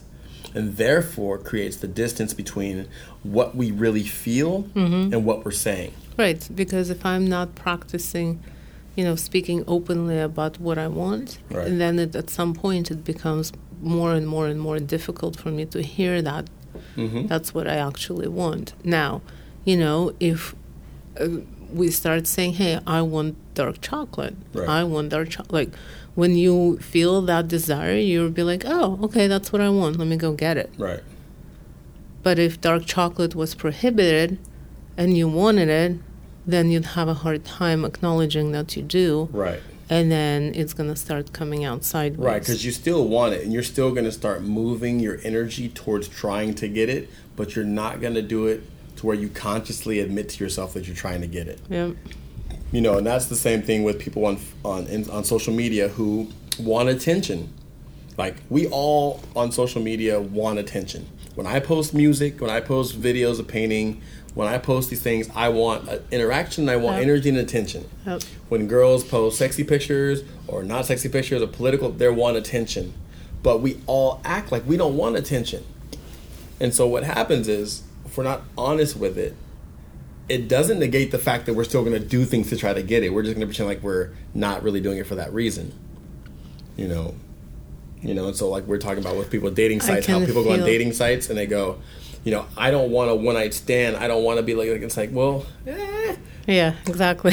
logically you don't. But if you meet somebody who's amazing, who hits it off, and you guys have a whirlwind night, you're gonna go and you're gonna enjoy it, and then maybe it lasts, maybe it doesn't, but you're not gonna be like, well, if you you will enjoy it if you allow yourself to, but if you keep this, I'm not here for sex, then you might miss it, and you'll miss something really good just because you're not allowing yourself to say that that's what I'm here for. Right. But in essence, all of us want to feel very attractive.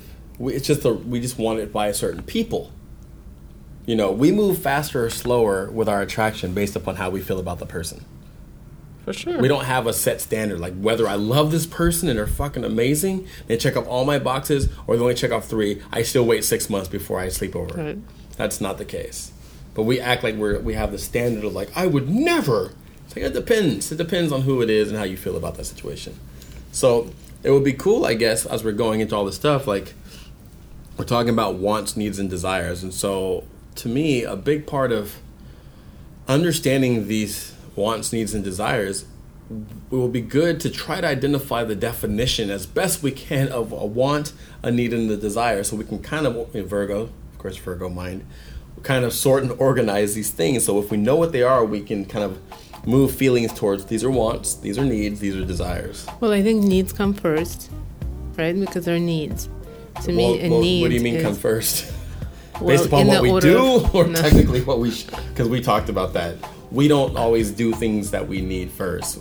Well, we need air, we need food, we need water. right. You know that that obviously comes first. Right. So let's define, let's try to define these. Like, what is a need? A need is something that you cannot live without. Right. And the core necessity, like, Right. like you're saying, like oxygen. Oxygen, food, water, Right. for, and then from there it becomes you know you can start differentiating uh, freedom uh, um, what do you mean, uh, human connection Right. you know Like those love, compassion, are right right. Excitement, pat, you know, all these things. And they are, well then you know then we start like excitement a lot of people you know we manage to live without excitement so is it a need or is it a want right. And I think when it comes to these needs beyond the core, So okay, we always talk about freaking Puritans. right. I think maybe our understanding of a need is based on the Puritan understanding. Those are the things that, you know, you absolutely cannot live without, and then the rest is a luxury. Right. So, is a human connection a luxury? Right. You know, is excitement a luxury? Right. You know, some people will say absolutely yes, other people will say no, it's a necessity. Right, can't live without it. And I think the way, you know, I think to go into that would be is it a necessity and then extend that sentence? Like, is it a necessity to exist? No. To thrive, to ex- to to Right. grow, to ascend. So we have to extend the sentence. You know, because like, do we need compassion and love to exist? No. Do we need freedom to? No, because people all over the world don't Yep. but to thrive, to grow, to maximize your potential to be the best human being you can be, all of a sudden, each of us have different necessities. Some So people then- need to be out more, some people need to be in more, some people need to. So then that goes back to, uh, you know, when we're in a situation, when we're in a long term marriage or a long term situation, Right. do, ev- do we even think of what our needs are and like what are our goals in this situation? Right. Is my, like, your, you know, you and I have always consciously been very much about making sure that each one of us continues to grow into the person, the best person that we can be, because there's a goal beyond just your and mine relationship. Right. You know, it's not just about you and I maintaining a happy marriage or you and I raising kids. It's also about what is it that we can do in the world. Right. How can we affect our other people? How can we connect with other people? And that forces us to be the best people we can be and grow through years. Right. And our, our core commitment is to growth and helping each other grow on their path and become the best they can be, even if that means that their growth and my growth means we eventually go apart. Right. Because, like, who am I to stifle this person from growing? Like, that's crazy. Right. So it's good for us and you guys, if you're listening, to occasionally ask yourself when you're with your husband or wife or meeting a new person, do you love them not only for who they are in your life, but for who they are and supposed to be in the rest of the world, and you support their growth and freedom, even if that means that that may change or alter your relationship at some point? Or do you go, I love this person when they're with me, and if I have to choose between them growing or us staying how we are, I want us to stay how we are. Then be honest with ourselves Right. about that, and let's not pretend that it's another way. Right. I think we're hitting the same point that we've hit before, and I'm sure we'll hit again is that, you know, we are super duper growth oriented, right? I can't imagine not, uh, you know, wanting to be growing. Right. Growth, curiosity, expanding, learning, listening, Right. sharing. But there are people that don't care about that. And, you know, the quality of life really rests on how um, how comfortable they are. You Right. know, and comfort means no change. right. And people do, And yeah, and, and yeah, that's for you know, I mean then when we come in and start rattling that cage, I've done that a few times. Right, and right. it's like, no, I don't want that. Right. I'm I'm comfort. I want. I like being comfortable. I like this. I'm a good person. I'm not bothering anyone. I'm helping this, this, this, and that person, and that's all I want. Right. So leave me alone. And I've had to learn that, like, yep, there are people that that's what they want, and that's cool. Yeah, and we're all about there's there's no one thing for everybody. Some people don't need to climb to the highest mountain; they go climb another mountain. Some people just are cool with what they have. I really like to promote um, true depth honesty. And so if someone's like, look, I don't want to grow, I want to be with somebody where we just stay here and we just enjoy the, the land that we have here. I'm not interested in traveling or exploring anything else. To actually honestly articulate Right. that to themselves and each other and not pretend, oh no, we want what's best, we want to keep learning and growing, but then when they hit a wall, they you know, it's not the case. I think that's all I like is um, just be aware of what it is you do and want and why. Because there's nothing wrong with it, right? Right, You can and be then- like, look, I, th- I, I really thought I wanted to grow, and I grew to this point. And then I realized if I grew any further, there's a chance that it may pull me and my, my husband or my wife away from each other. Right. And I don't want that. So I'm consciously choosing to not grow any further because I'm much more into what I have versus what may happen if I continue to Right, grow and or that- let this other person grow. Right. And that is super cool unless you're lying to yourself. If you're Right. lying to yourself, then at some point it's going to start coming out in, in ways that are going to be painful for everyone. like we talk about we talk about the wants and like you logically are saying no i want these things or or great," it'll be like, then- you know, logically you rely on your needs, yeah but uh, what you're feeling is the wants. And then Right. you're dismissing the wants as not necessary because if you act on the wants, and especially, oh my God, desires, Right. that's going to ruin uh, what you need, and then your needs are not going to be met. right and so what happens there what we goes into what we talk about there becomes a gap between what your critical parent thinks based where we're all agreed we're going to act upon needs but there's other people in our entity that still have a voice that still control a lot of how we move. And so we still sneak to get that ice cream and we still do these things but now we've trained ourselves to be like don't tell mom. Don't tell Yeah. dad. And our dad is our critical parent who's focused on our needs and so what happens is we start doing things that create the gap between what we say we are about and what we actually are doing So basically, I think we're defining needs as something that is necessary to maintain where you are. to maintain whatever you decide your existence wants you want your Right. existence to be And then the wants are maybe things that y- if you listen to, they're going to take you outside of your immediate needs. Right. And perhaps that's where your growth is. Right, like your peripheral, like you can. Unless that's your, you know, ice cream, like literal ice cream. Right, but you know, want. So, so we talked about needs. Okay, so now to talk about wants. Yeah, wants are things like, you know, preferences. Like I don't need everything to be alphabetized and organized when it comes to my books and records, but I would like it. But it doesn't mean I'm gonna stop everything I'm doing to do it. I would love a completely organized garage where it's super amazing and immaculate and color coordinated, but it's you know, it's not I'm not stopping the world to do it. The priority of my that one is not too high. I can live without it. I'd like it. But you want your, well, your freedom is your necessity, is your right, need. freedom for me is a necessity.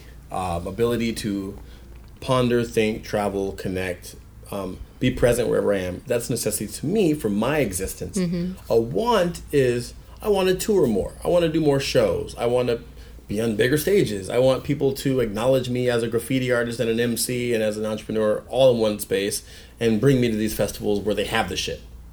But I'm not dying if I don't have it it's a want like you know so so wants are something i guess we can try to define as you know it would be nice but it's not the end of the world if it doesn't happen i'm not going to change what i'm doing to attain these things per se um, but i do encourage identifying the wants and trying you know there's wants that are, are great to have. Like you know i want i want to go to la i want to go to europe again.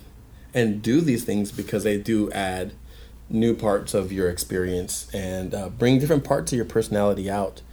But it's not like a dire need right? I guess that's what i want would be. Is it's not you know it's not going to make or break you um, not any one particular maybe if you took away all your wants maybe that would completely alter your ability to enjoy yourself but you know each any any one particular. So I think, you know, like, I don't think you're a good example here. right I'm sorry. that's okay because what you've done is you know through your life uh, and through your life uh, trajectory because you started looking at it early and you actually customized your whole your own life hmm as opposed to us other mortal people that had our life customized for us mostly. Right. Uh, you've already incorporated all your wants into your needs. And Yes. you've come in you've come into our relationship with a list of things you know that are needs. Right. And for most people those would be wants. Right so when you say that you don't have wants that will make or break you you're lucky right you're well, you're not lucky. You've worked hard to create the life that uh, put you in this chair where you can sit here and be like, yeah, I have all my needs, Right. and I made sure they're all met. And my other wants are just like these luxuries that I can Right. Give or give or take. take.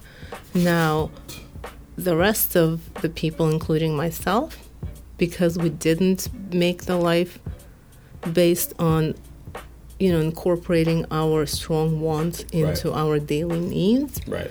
that's what we're working on. Right. So we're working on identifying, okay, well, I know what I need. Right. I've always known that I need to have the freedom to make a choice. Right. Like that has always been very, very clear that's a need. Right. Now, when it comes to what is that choice and how am I going to make it, that's always been some sort of a, you know, unclear want. Right. And it, the problem is that I'd never defined it. Right. So I wasn't able to incorporate it into the needs along with I need to have a freedom of choice. I do not want to be in a monogamous relationship Right. because I demand my freedom of choice. Right. Therefore, I will go and do and say and speak and carve Right. out. Right. Right. Right. Right. But until I go into my wants and be like, okay, well, I want to have these intimate connections with men and women Right. And not have to worry about who it is, how it is, and when and how. Right. And that is my want. It's very strong. Right. I need to acknowledge it. I need to make it normal. Right. And then, you know what? I'm going to incorporate that into my needs because It's a it's it's it's a big it's part, of my of balanced diet in order for me to become this the best I can right be. and i'm going to make it known and that's how we get through the weird space of no we know in theory that Right. i want the freedom of choice Right. now how am i going to exercise that freedom of choice Right, right, and that's you know a big part of um, what we're we love. Why we're so nerdy, I guess, is is is bringing important things in our lives out of the abstract and into tangible, so we can identify what they are, where they're coming from, how important they are to our lives. How do we go about articulating them to ourselves and to other people in a way that will help us attain these things without too much disaster, unnecessary disaster. Sometimes growth is disastrous. Sometimes truth Yeah. is painful and bone breaking, um, and all this shit is hard. And so, you know, it goes without saying, but we'll say it all the time. We have to redefine our definition of hard and painful and hurt because we a lot of times avoid hard, avoid hurting either ourselves or other people or well i avoid mean pain. our knee jerk is always to avoid hurt right. that's always that's to protect ourselves so you know we you don't you can't say a lot of the times it's 100% of the times Right. is when we try to avoid that Well, when it comes to, I think when it comes more to emotions, because we don't like, we totally embrace hard when it comes to if we're athletic, or if we're into academic growth, or you know other things. Like we endure hard in different areas, but a lot of times we're so not comfortable with feelings and our own feelings. Well, because and we you know we're not no one talks about feelings no one when we grow up no one's talking about the range of feelings Right. everyone talks about the range of athletic abilities uh, intellectual abilities math abilities you know art abilities Right. and you're somewhere on the spectrum no one talks about the emotional spectrum Right. Yeah. So, you know, we have to really just kind of first start off with identifying how, what is our relationship with painful, hurt, and hard? Because that's going to predicate if we choose to go deeper or go further or go higher. So if we don't have a good relationship, the minute we hit that, it's like a third rail, and we zap and we go back. So we first have to identify what is our relationship with that. You know, is it a healthy one where hard doesn't necessarily mean turn around, go back? Um, are we af- are we afraid of hurting somebody to the point where we will lie, where we will we will um, stifle our truth?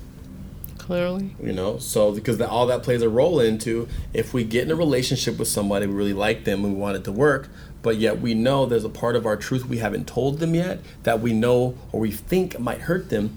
Will we tell them because we want to stay close and grow? Or are we like, I don't want to ruin this and I'm just going to not ever say it? You know?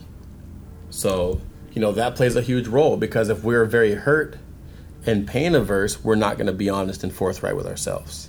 Right, and and, other then people. you know, uh, I feel like such a mom, but that's uh, that's how it goes with. Uh, That plays a huge role because if we're very hurt, that's how it goes with kids. right? You know, if we go through hard stuff with kids and come out okay, right, they'll learn that they can go through hard stuff and come out fine. right, If we don't do that, my parents never, ever, ever once did that. right, Or if they did, they came to it so awkwardly that it almost felt like I taught them how to do it versus, Right. you know, them teaching me how to do it. I mean, it literally that's how it worked. right, But, you know, we teach our kids that we will go through hard stuff with them because they've lied to us, because they've done things we've asked them not to do. right, And we show them that we love them, we're upset, we're hurt, but we will go through it. right. And that's, the, they'll know that, you know, super things important. get tough, things get emotionally hard, it sucks, it feels terrible.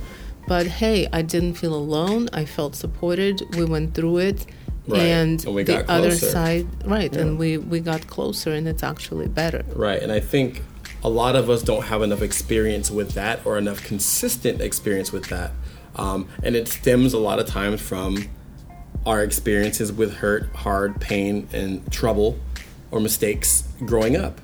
Like if we made a mistake growing up, did our parents scold us, scream at us, condemn us for ever making that, make us feel dumb as hell for doing that, and threaten if we ever did that, we'd lose or our head. on the other side we're like oh no it's okay i mean because that's Right. the other side of things right Right.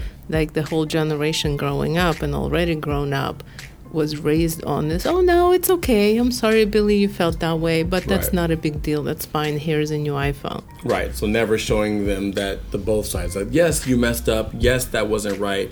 Um, we should think about it. And right and yes i got really really hurt you really really really hurt like like what i think what matters is that you have to see that you really hurt the other person Right. you know like the kid my our kids have you know gosh like the oldest one made me cry a million times and Right. she had seen it Right. and that's you know and we were able to work through it and you know we've gone through different things with aaron and he knows he disappointed me and he hurt me and all that stuff Right. so if you don't show them that that's actually how you feel that Right. yeah i'm totally human you i'm very vulnerable to you Right. you have hurt me a lot. This really, really hurts. Right. If you don't feel that, if I'm a type of a pa- parent that will protect you from my feeling right. and will be like, oh no, it's fine, we'll work it out, you never get to experience what it feels like to have the closest person be so hurt by you. Right. And and still love you and still work with you and still work through it. And so we it, we create growing up and through our lives a very negative um, perception of hurting someone or being hurt by somebody and sharing that.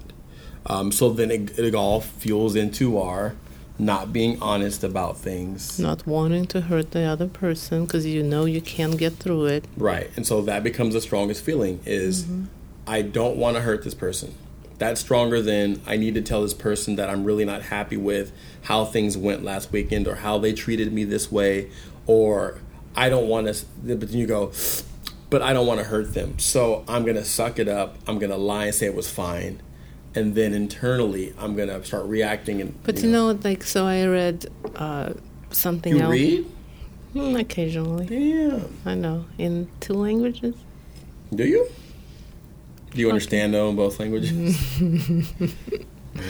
Um, so far, so good. I do need to check the other one from time to time. yeah.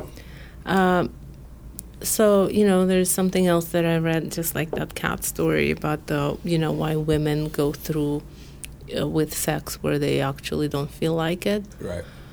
Um, and uh, you know what's clear is that women react at like where there is a perceived danger, Mm-hmm. we will react to not provoke. You know, we'll choose a less less dangerous situation. Right. So we'll choose to de-escalate the right. We'll choose a way to de de-escalate and to, you know, where we think our no will trigger violence. Right.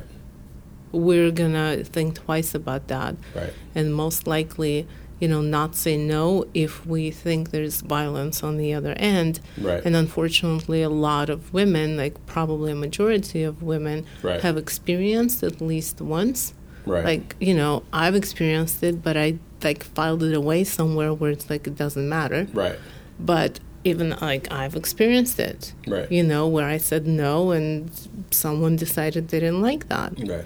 So we will actually, most of the time, instead of saying no and dealing with violence, because Right. violence is dangerous to us, we're smaller, you know, it can actually have very serious physical, psychological effects on us. Right. You know, we'll protect ourselves by not saying no. Right. So that's, you know, again, we're going to protect ourselves from something that is dangerous to us. Right. So what was this other article you were alluding to? Uh, there was something that other, you know, what comes with, you know, if someone buys you a beer, Right. like if a man buys you a beer, like it's already assumed you're going to sleep with them. right. And then what happens when you actually say no? You know, and it's the same same premise. Most of the time they'll be like, "What do you mean no?" Right. They won't say that, "Hey, I bought you a beer," but it's an it's, It's like a this assumptive. Like, well, it yeah, it's a transaction. right. So you basically, you know, you better not take that beer. You better pay for it yourself, Right. and um, you you know, otherwise you have to deal with consequences, right. Yeah. and the consequences are not stacked in favor of women Right. because we're smaller, because we're not able to deal with violence as, as well. right. You know, then it's just a physical thing. You know, if you're Jessica Jones, you don't care. Right. right. but you know most of us are not so i think that psycholo- like emotionally we're kind of in the same trap we're scared to hurt someone because we don't know what their reaction is or we assume that we don't know what their reaction is because maybe uh, the times we've done it we had bad reaction Right. or we just never did it and we assume that it's going to be so bad that we don't want to deal with it right. and the best way to deal with it is to uh, actually experience it and Right. get through it a few times and you know um, hopefully as a kid and as a young as a teenager and a young adult and then that's where the whole tide changes and we all start to be a little bit more connected emotionally and be okay with going through difficult emotional stuff Right. And that's where, you know, the let's be honest, let's talk about it, and being brave is hard. And the you know straight line theory, because you know, for example, in this situation you're just talking about, um, men and women are brought up very differently to deal with this. Men are taught to just you know repress certain sensitive emotions, but lash out if you need to, and then women are taught because you can fight your way out right, and women are taught to take it, cater, Because we can't fight. We usually cannot fight our Right. way out. and you know, and also the patriarchy, obviously, of it too. Um, so what happens is men don't grow up with the right tools to learn how to Yeah. deal with pain, emotional pain, deal with re- rejection, deal with no, deal with not getting what they want.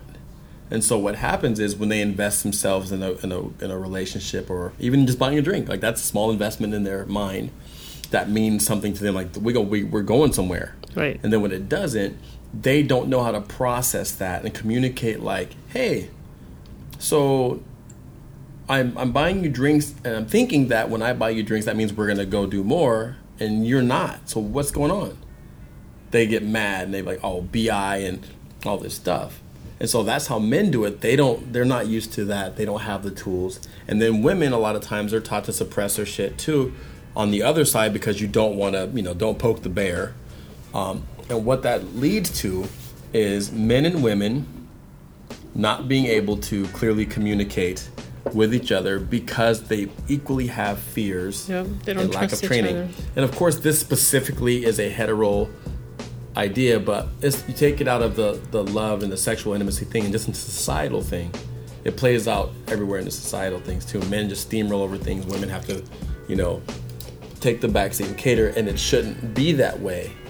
Um, but the overall mishaps of humanity in the situation is both parties end up losing out because no one's speaking truthfully, and we're all being trained how to be evasive with what our thoughts and what our intentions and what our desires are to the point where we are covert in ourselves and we don't let our, mm-hmm. our desires and wants even discuss things with our our logical thoughts. Yeah, no, that's and that's kind of you know that's where I'm at, and that's where I go, wow, holy shit! Like, if I are you telling me that if I define what my wants and desires are, we can actually work on figuring out how to get it without blowing shit up? Right. That's a novel concept. right So you know, I mean, that's that's what uh, uh, my whole adventure of the last few months has been. right You know, is this realization that a I have feelings, they're deep, uh, they can be very strongly positive, they can be very strongly painful, they can be negative, they can cover a whole, you know, the whole scale of things. Right. And then what do they mean?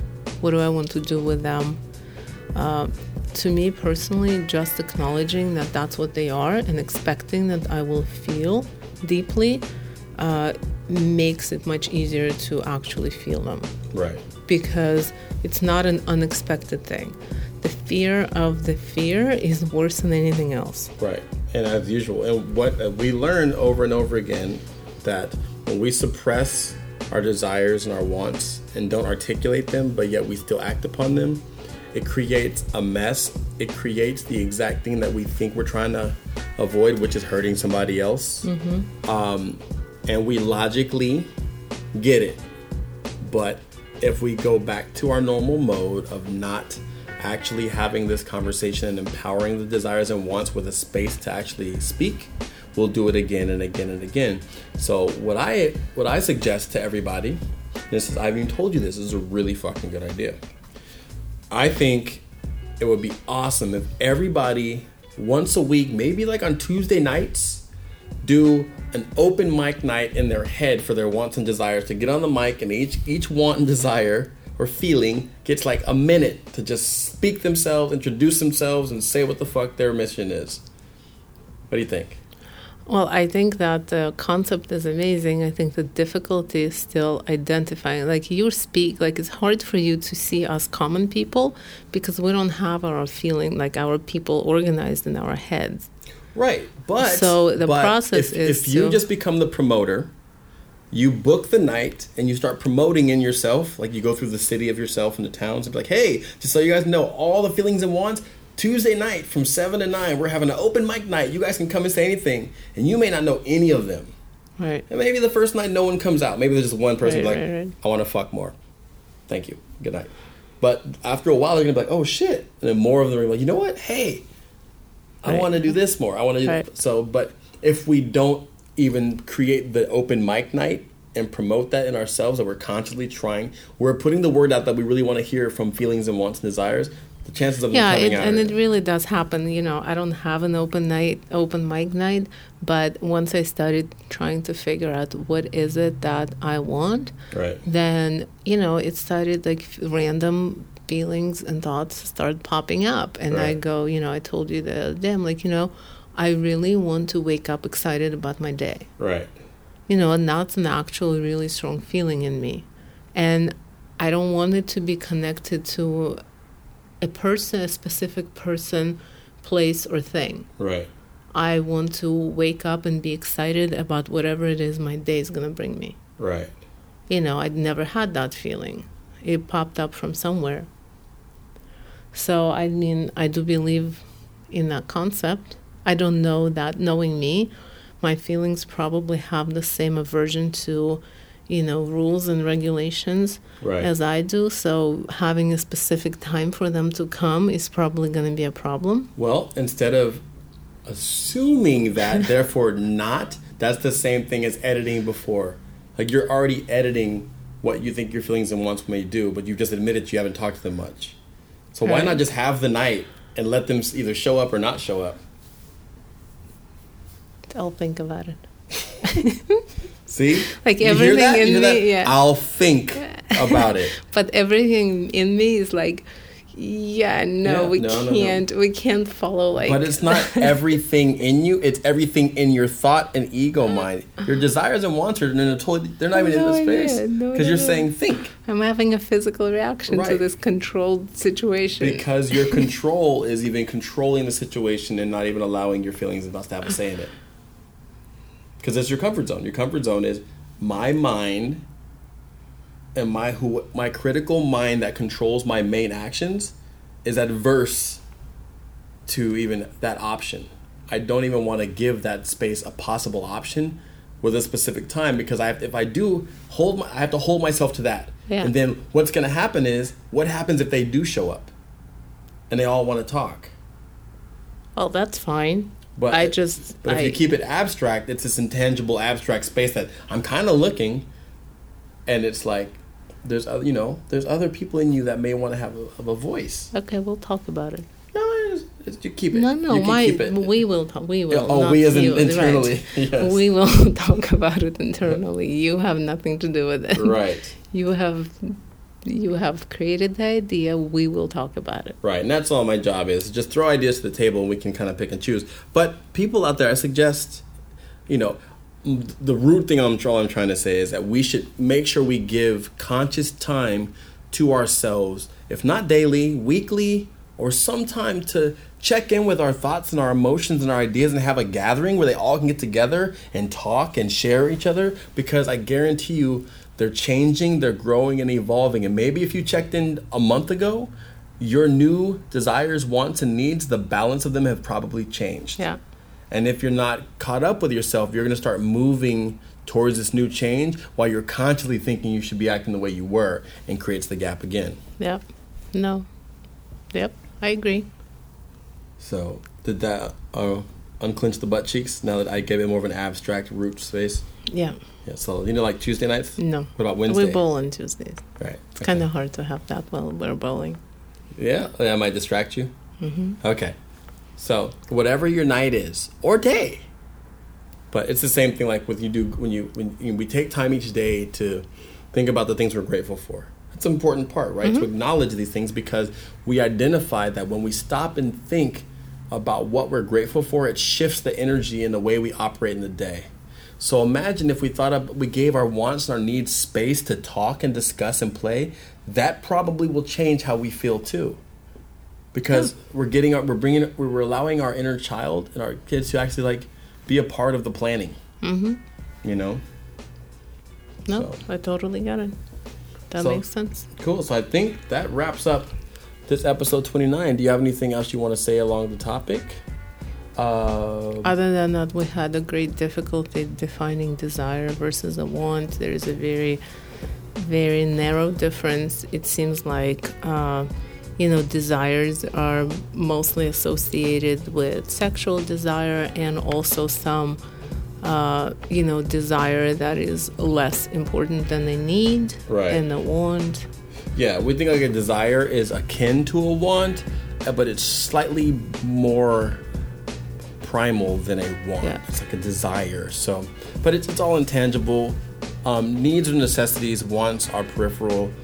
I think all of us, for a healthy balance, has a good balance of needs, wants, and desires. Well, yeah, and then you know the where uh, imbalance comes from is where our you know there are categories of wants that need to go over to the needs right.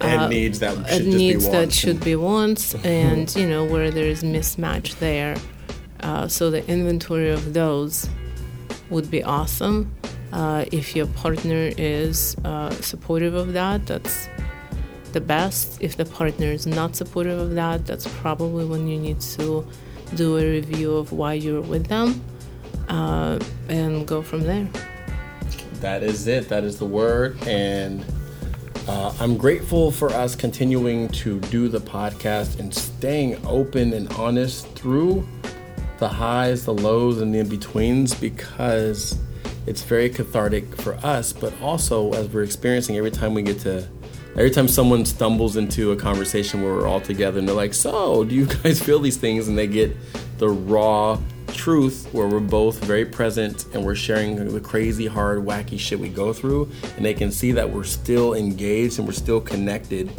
Um, is seemingly like this level of oxygen for them that is like wow like that's fucking mind-blowing Yeah, So- like, oh, I do therapy once a week and no one has ever told me that this is possible. Right. So it's pretty fun and it's very helpful. And it's, you know, like we're saying, we're learning every time we keep moving forward um, and falling on our face that moving forward does not mean not going backwards. It does not mean not making mistakes. It does not mean you'll ever get to a point where you'll never be hurt, where you'll never have to question trust, where you'll never feel that um, you'll never feel jealousy or you'll never feel concern. Like all these things are just all a part of the ride, and the more you climb, the the harder you work, the more you push yourself, the more you're gonna fall because you're in different space. We're not. We're, we, every time we move, we're in a different place. In a different place, we don't know the terrain. So it's going to happen, and we're learning more and more that that's that's fine. That's a part of it, and our relationship with hard and pain and hurt is evolving. Yeah, and it's, you know, I'm grateful that we have tested and so far experienced that our relationship is durable. And that's because we are, both of us are exactly where we want to be. And that makes it a lot easier to work through stuff that uh, otherwise would not be f- fun at all. hmm And I'm grateful for going back to Europe after 15 years. I mean, I went for in 2000 whatever 11 for six days, but really going back to Europe after 15 years of reconnecting with Buku as an artist and as an MC um, in spaces where people see me as at first. Um, it was really fun, really invigorating, and then going to Israel and experiencing firsthand what humans are like there and what the layout and landscape is there and what hip hop and skateboarding and graffiti is there because Yeah. that's something that we never hear or see about but you know I've traveled to enough places to know it's everywhere and it was cool to be able to tap into that and really feel that you know Yep. and humans are humans everywhere. Just I want to say that not every human in any country is in complete lockstep with the government. I've never found a, a country that where the government represents 100% of its constituents happily. Like you can't even find that in Oakland or Berkeley or Walnut Creek where everybody in that city is completely happy with the way governments ran. So Israel is no different than that. Nope. So let's not broad stroke all Israelis or all Palestinians the same way we hate when people broad stroke all Americans. So let's kind of stay nuanced, stay engaged, stay close. Let's discuss, let's be honest. Blah, blah, blah. The Black Russian Podcast, episode 29. Big Feelings. outro. Don't know what song I'm going to play, but you'll like it. Bye. See ya.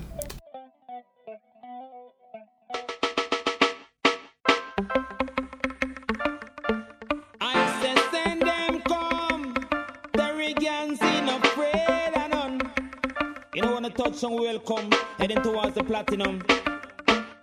From afar I know what is on their mind. Pestilence on earth to destroy mankind. For a cause I get rid of exploiter anytime. That's why me nah live out Father God save a divine. Hold the Bible, read it from time to time.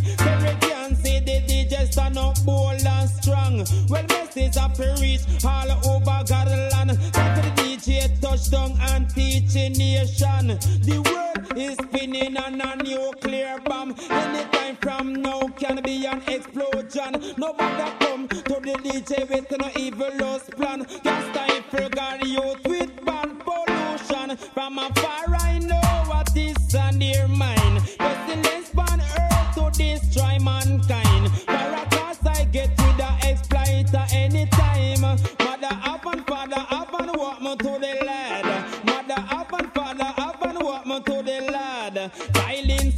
With me don't want go rob. We look on the rocks if we no master we job. We big things are going and them no stop make the bag. Them no respect the road boy and me know that to God I'm not here in the business to rob and a grab. I'm here to ice up Jamaican flag a going. Put on the pressure and strike them with on their mind. Pestilence on earth to destroy mankind. Paracas I get with a exploiter anytime. In enough, enough pattern with DJ reggae song. Well, from Father God we get the inspiration. Me no take it for no means of money making a plan on what them a study on, what them a plan. From barefoot to you them have house and a land. You still in a the ghetto under separation. Me no beg friend for no boy who try to fear your gang. From the east come make my hit, me no want no obligation. And open sesame, I make the outlaw come in. Here to take a vengeance, not laugh on a grin. From afar I know what is on their mind. Pestilence on earth to destroy mankind. Paracas I get rid of exploiter anytime. That's why me nah live put Father God save a divine.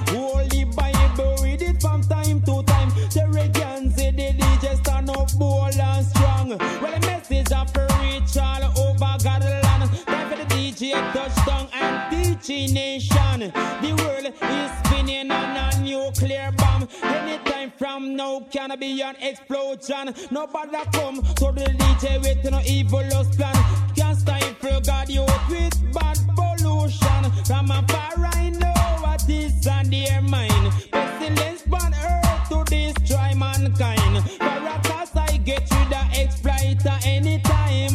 Mother up and father up and walk me to the lad. Mother up and father up and walk me to the lad. Hiding so hard to me don't want go rob. Well look on the recipe me no master me job. Well the big things are going on them no stop make the bag. Them no respect the road boy and me know that to God I'm not here in the business to rob and a grab. Jamaican a flag of wine. Put on the pressure strike them with the rod. From afar I know what is on their mind. Pestilence, but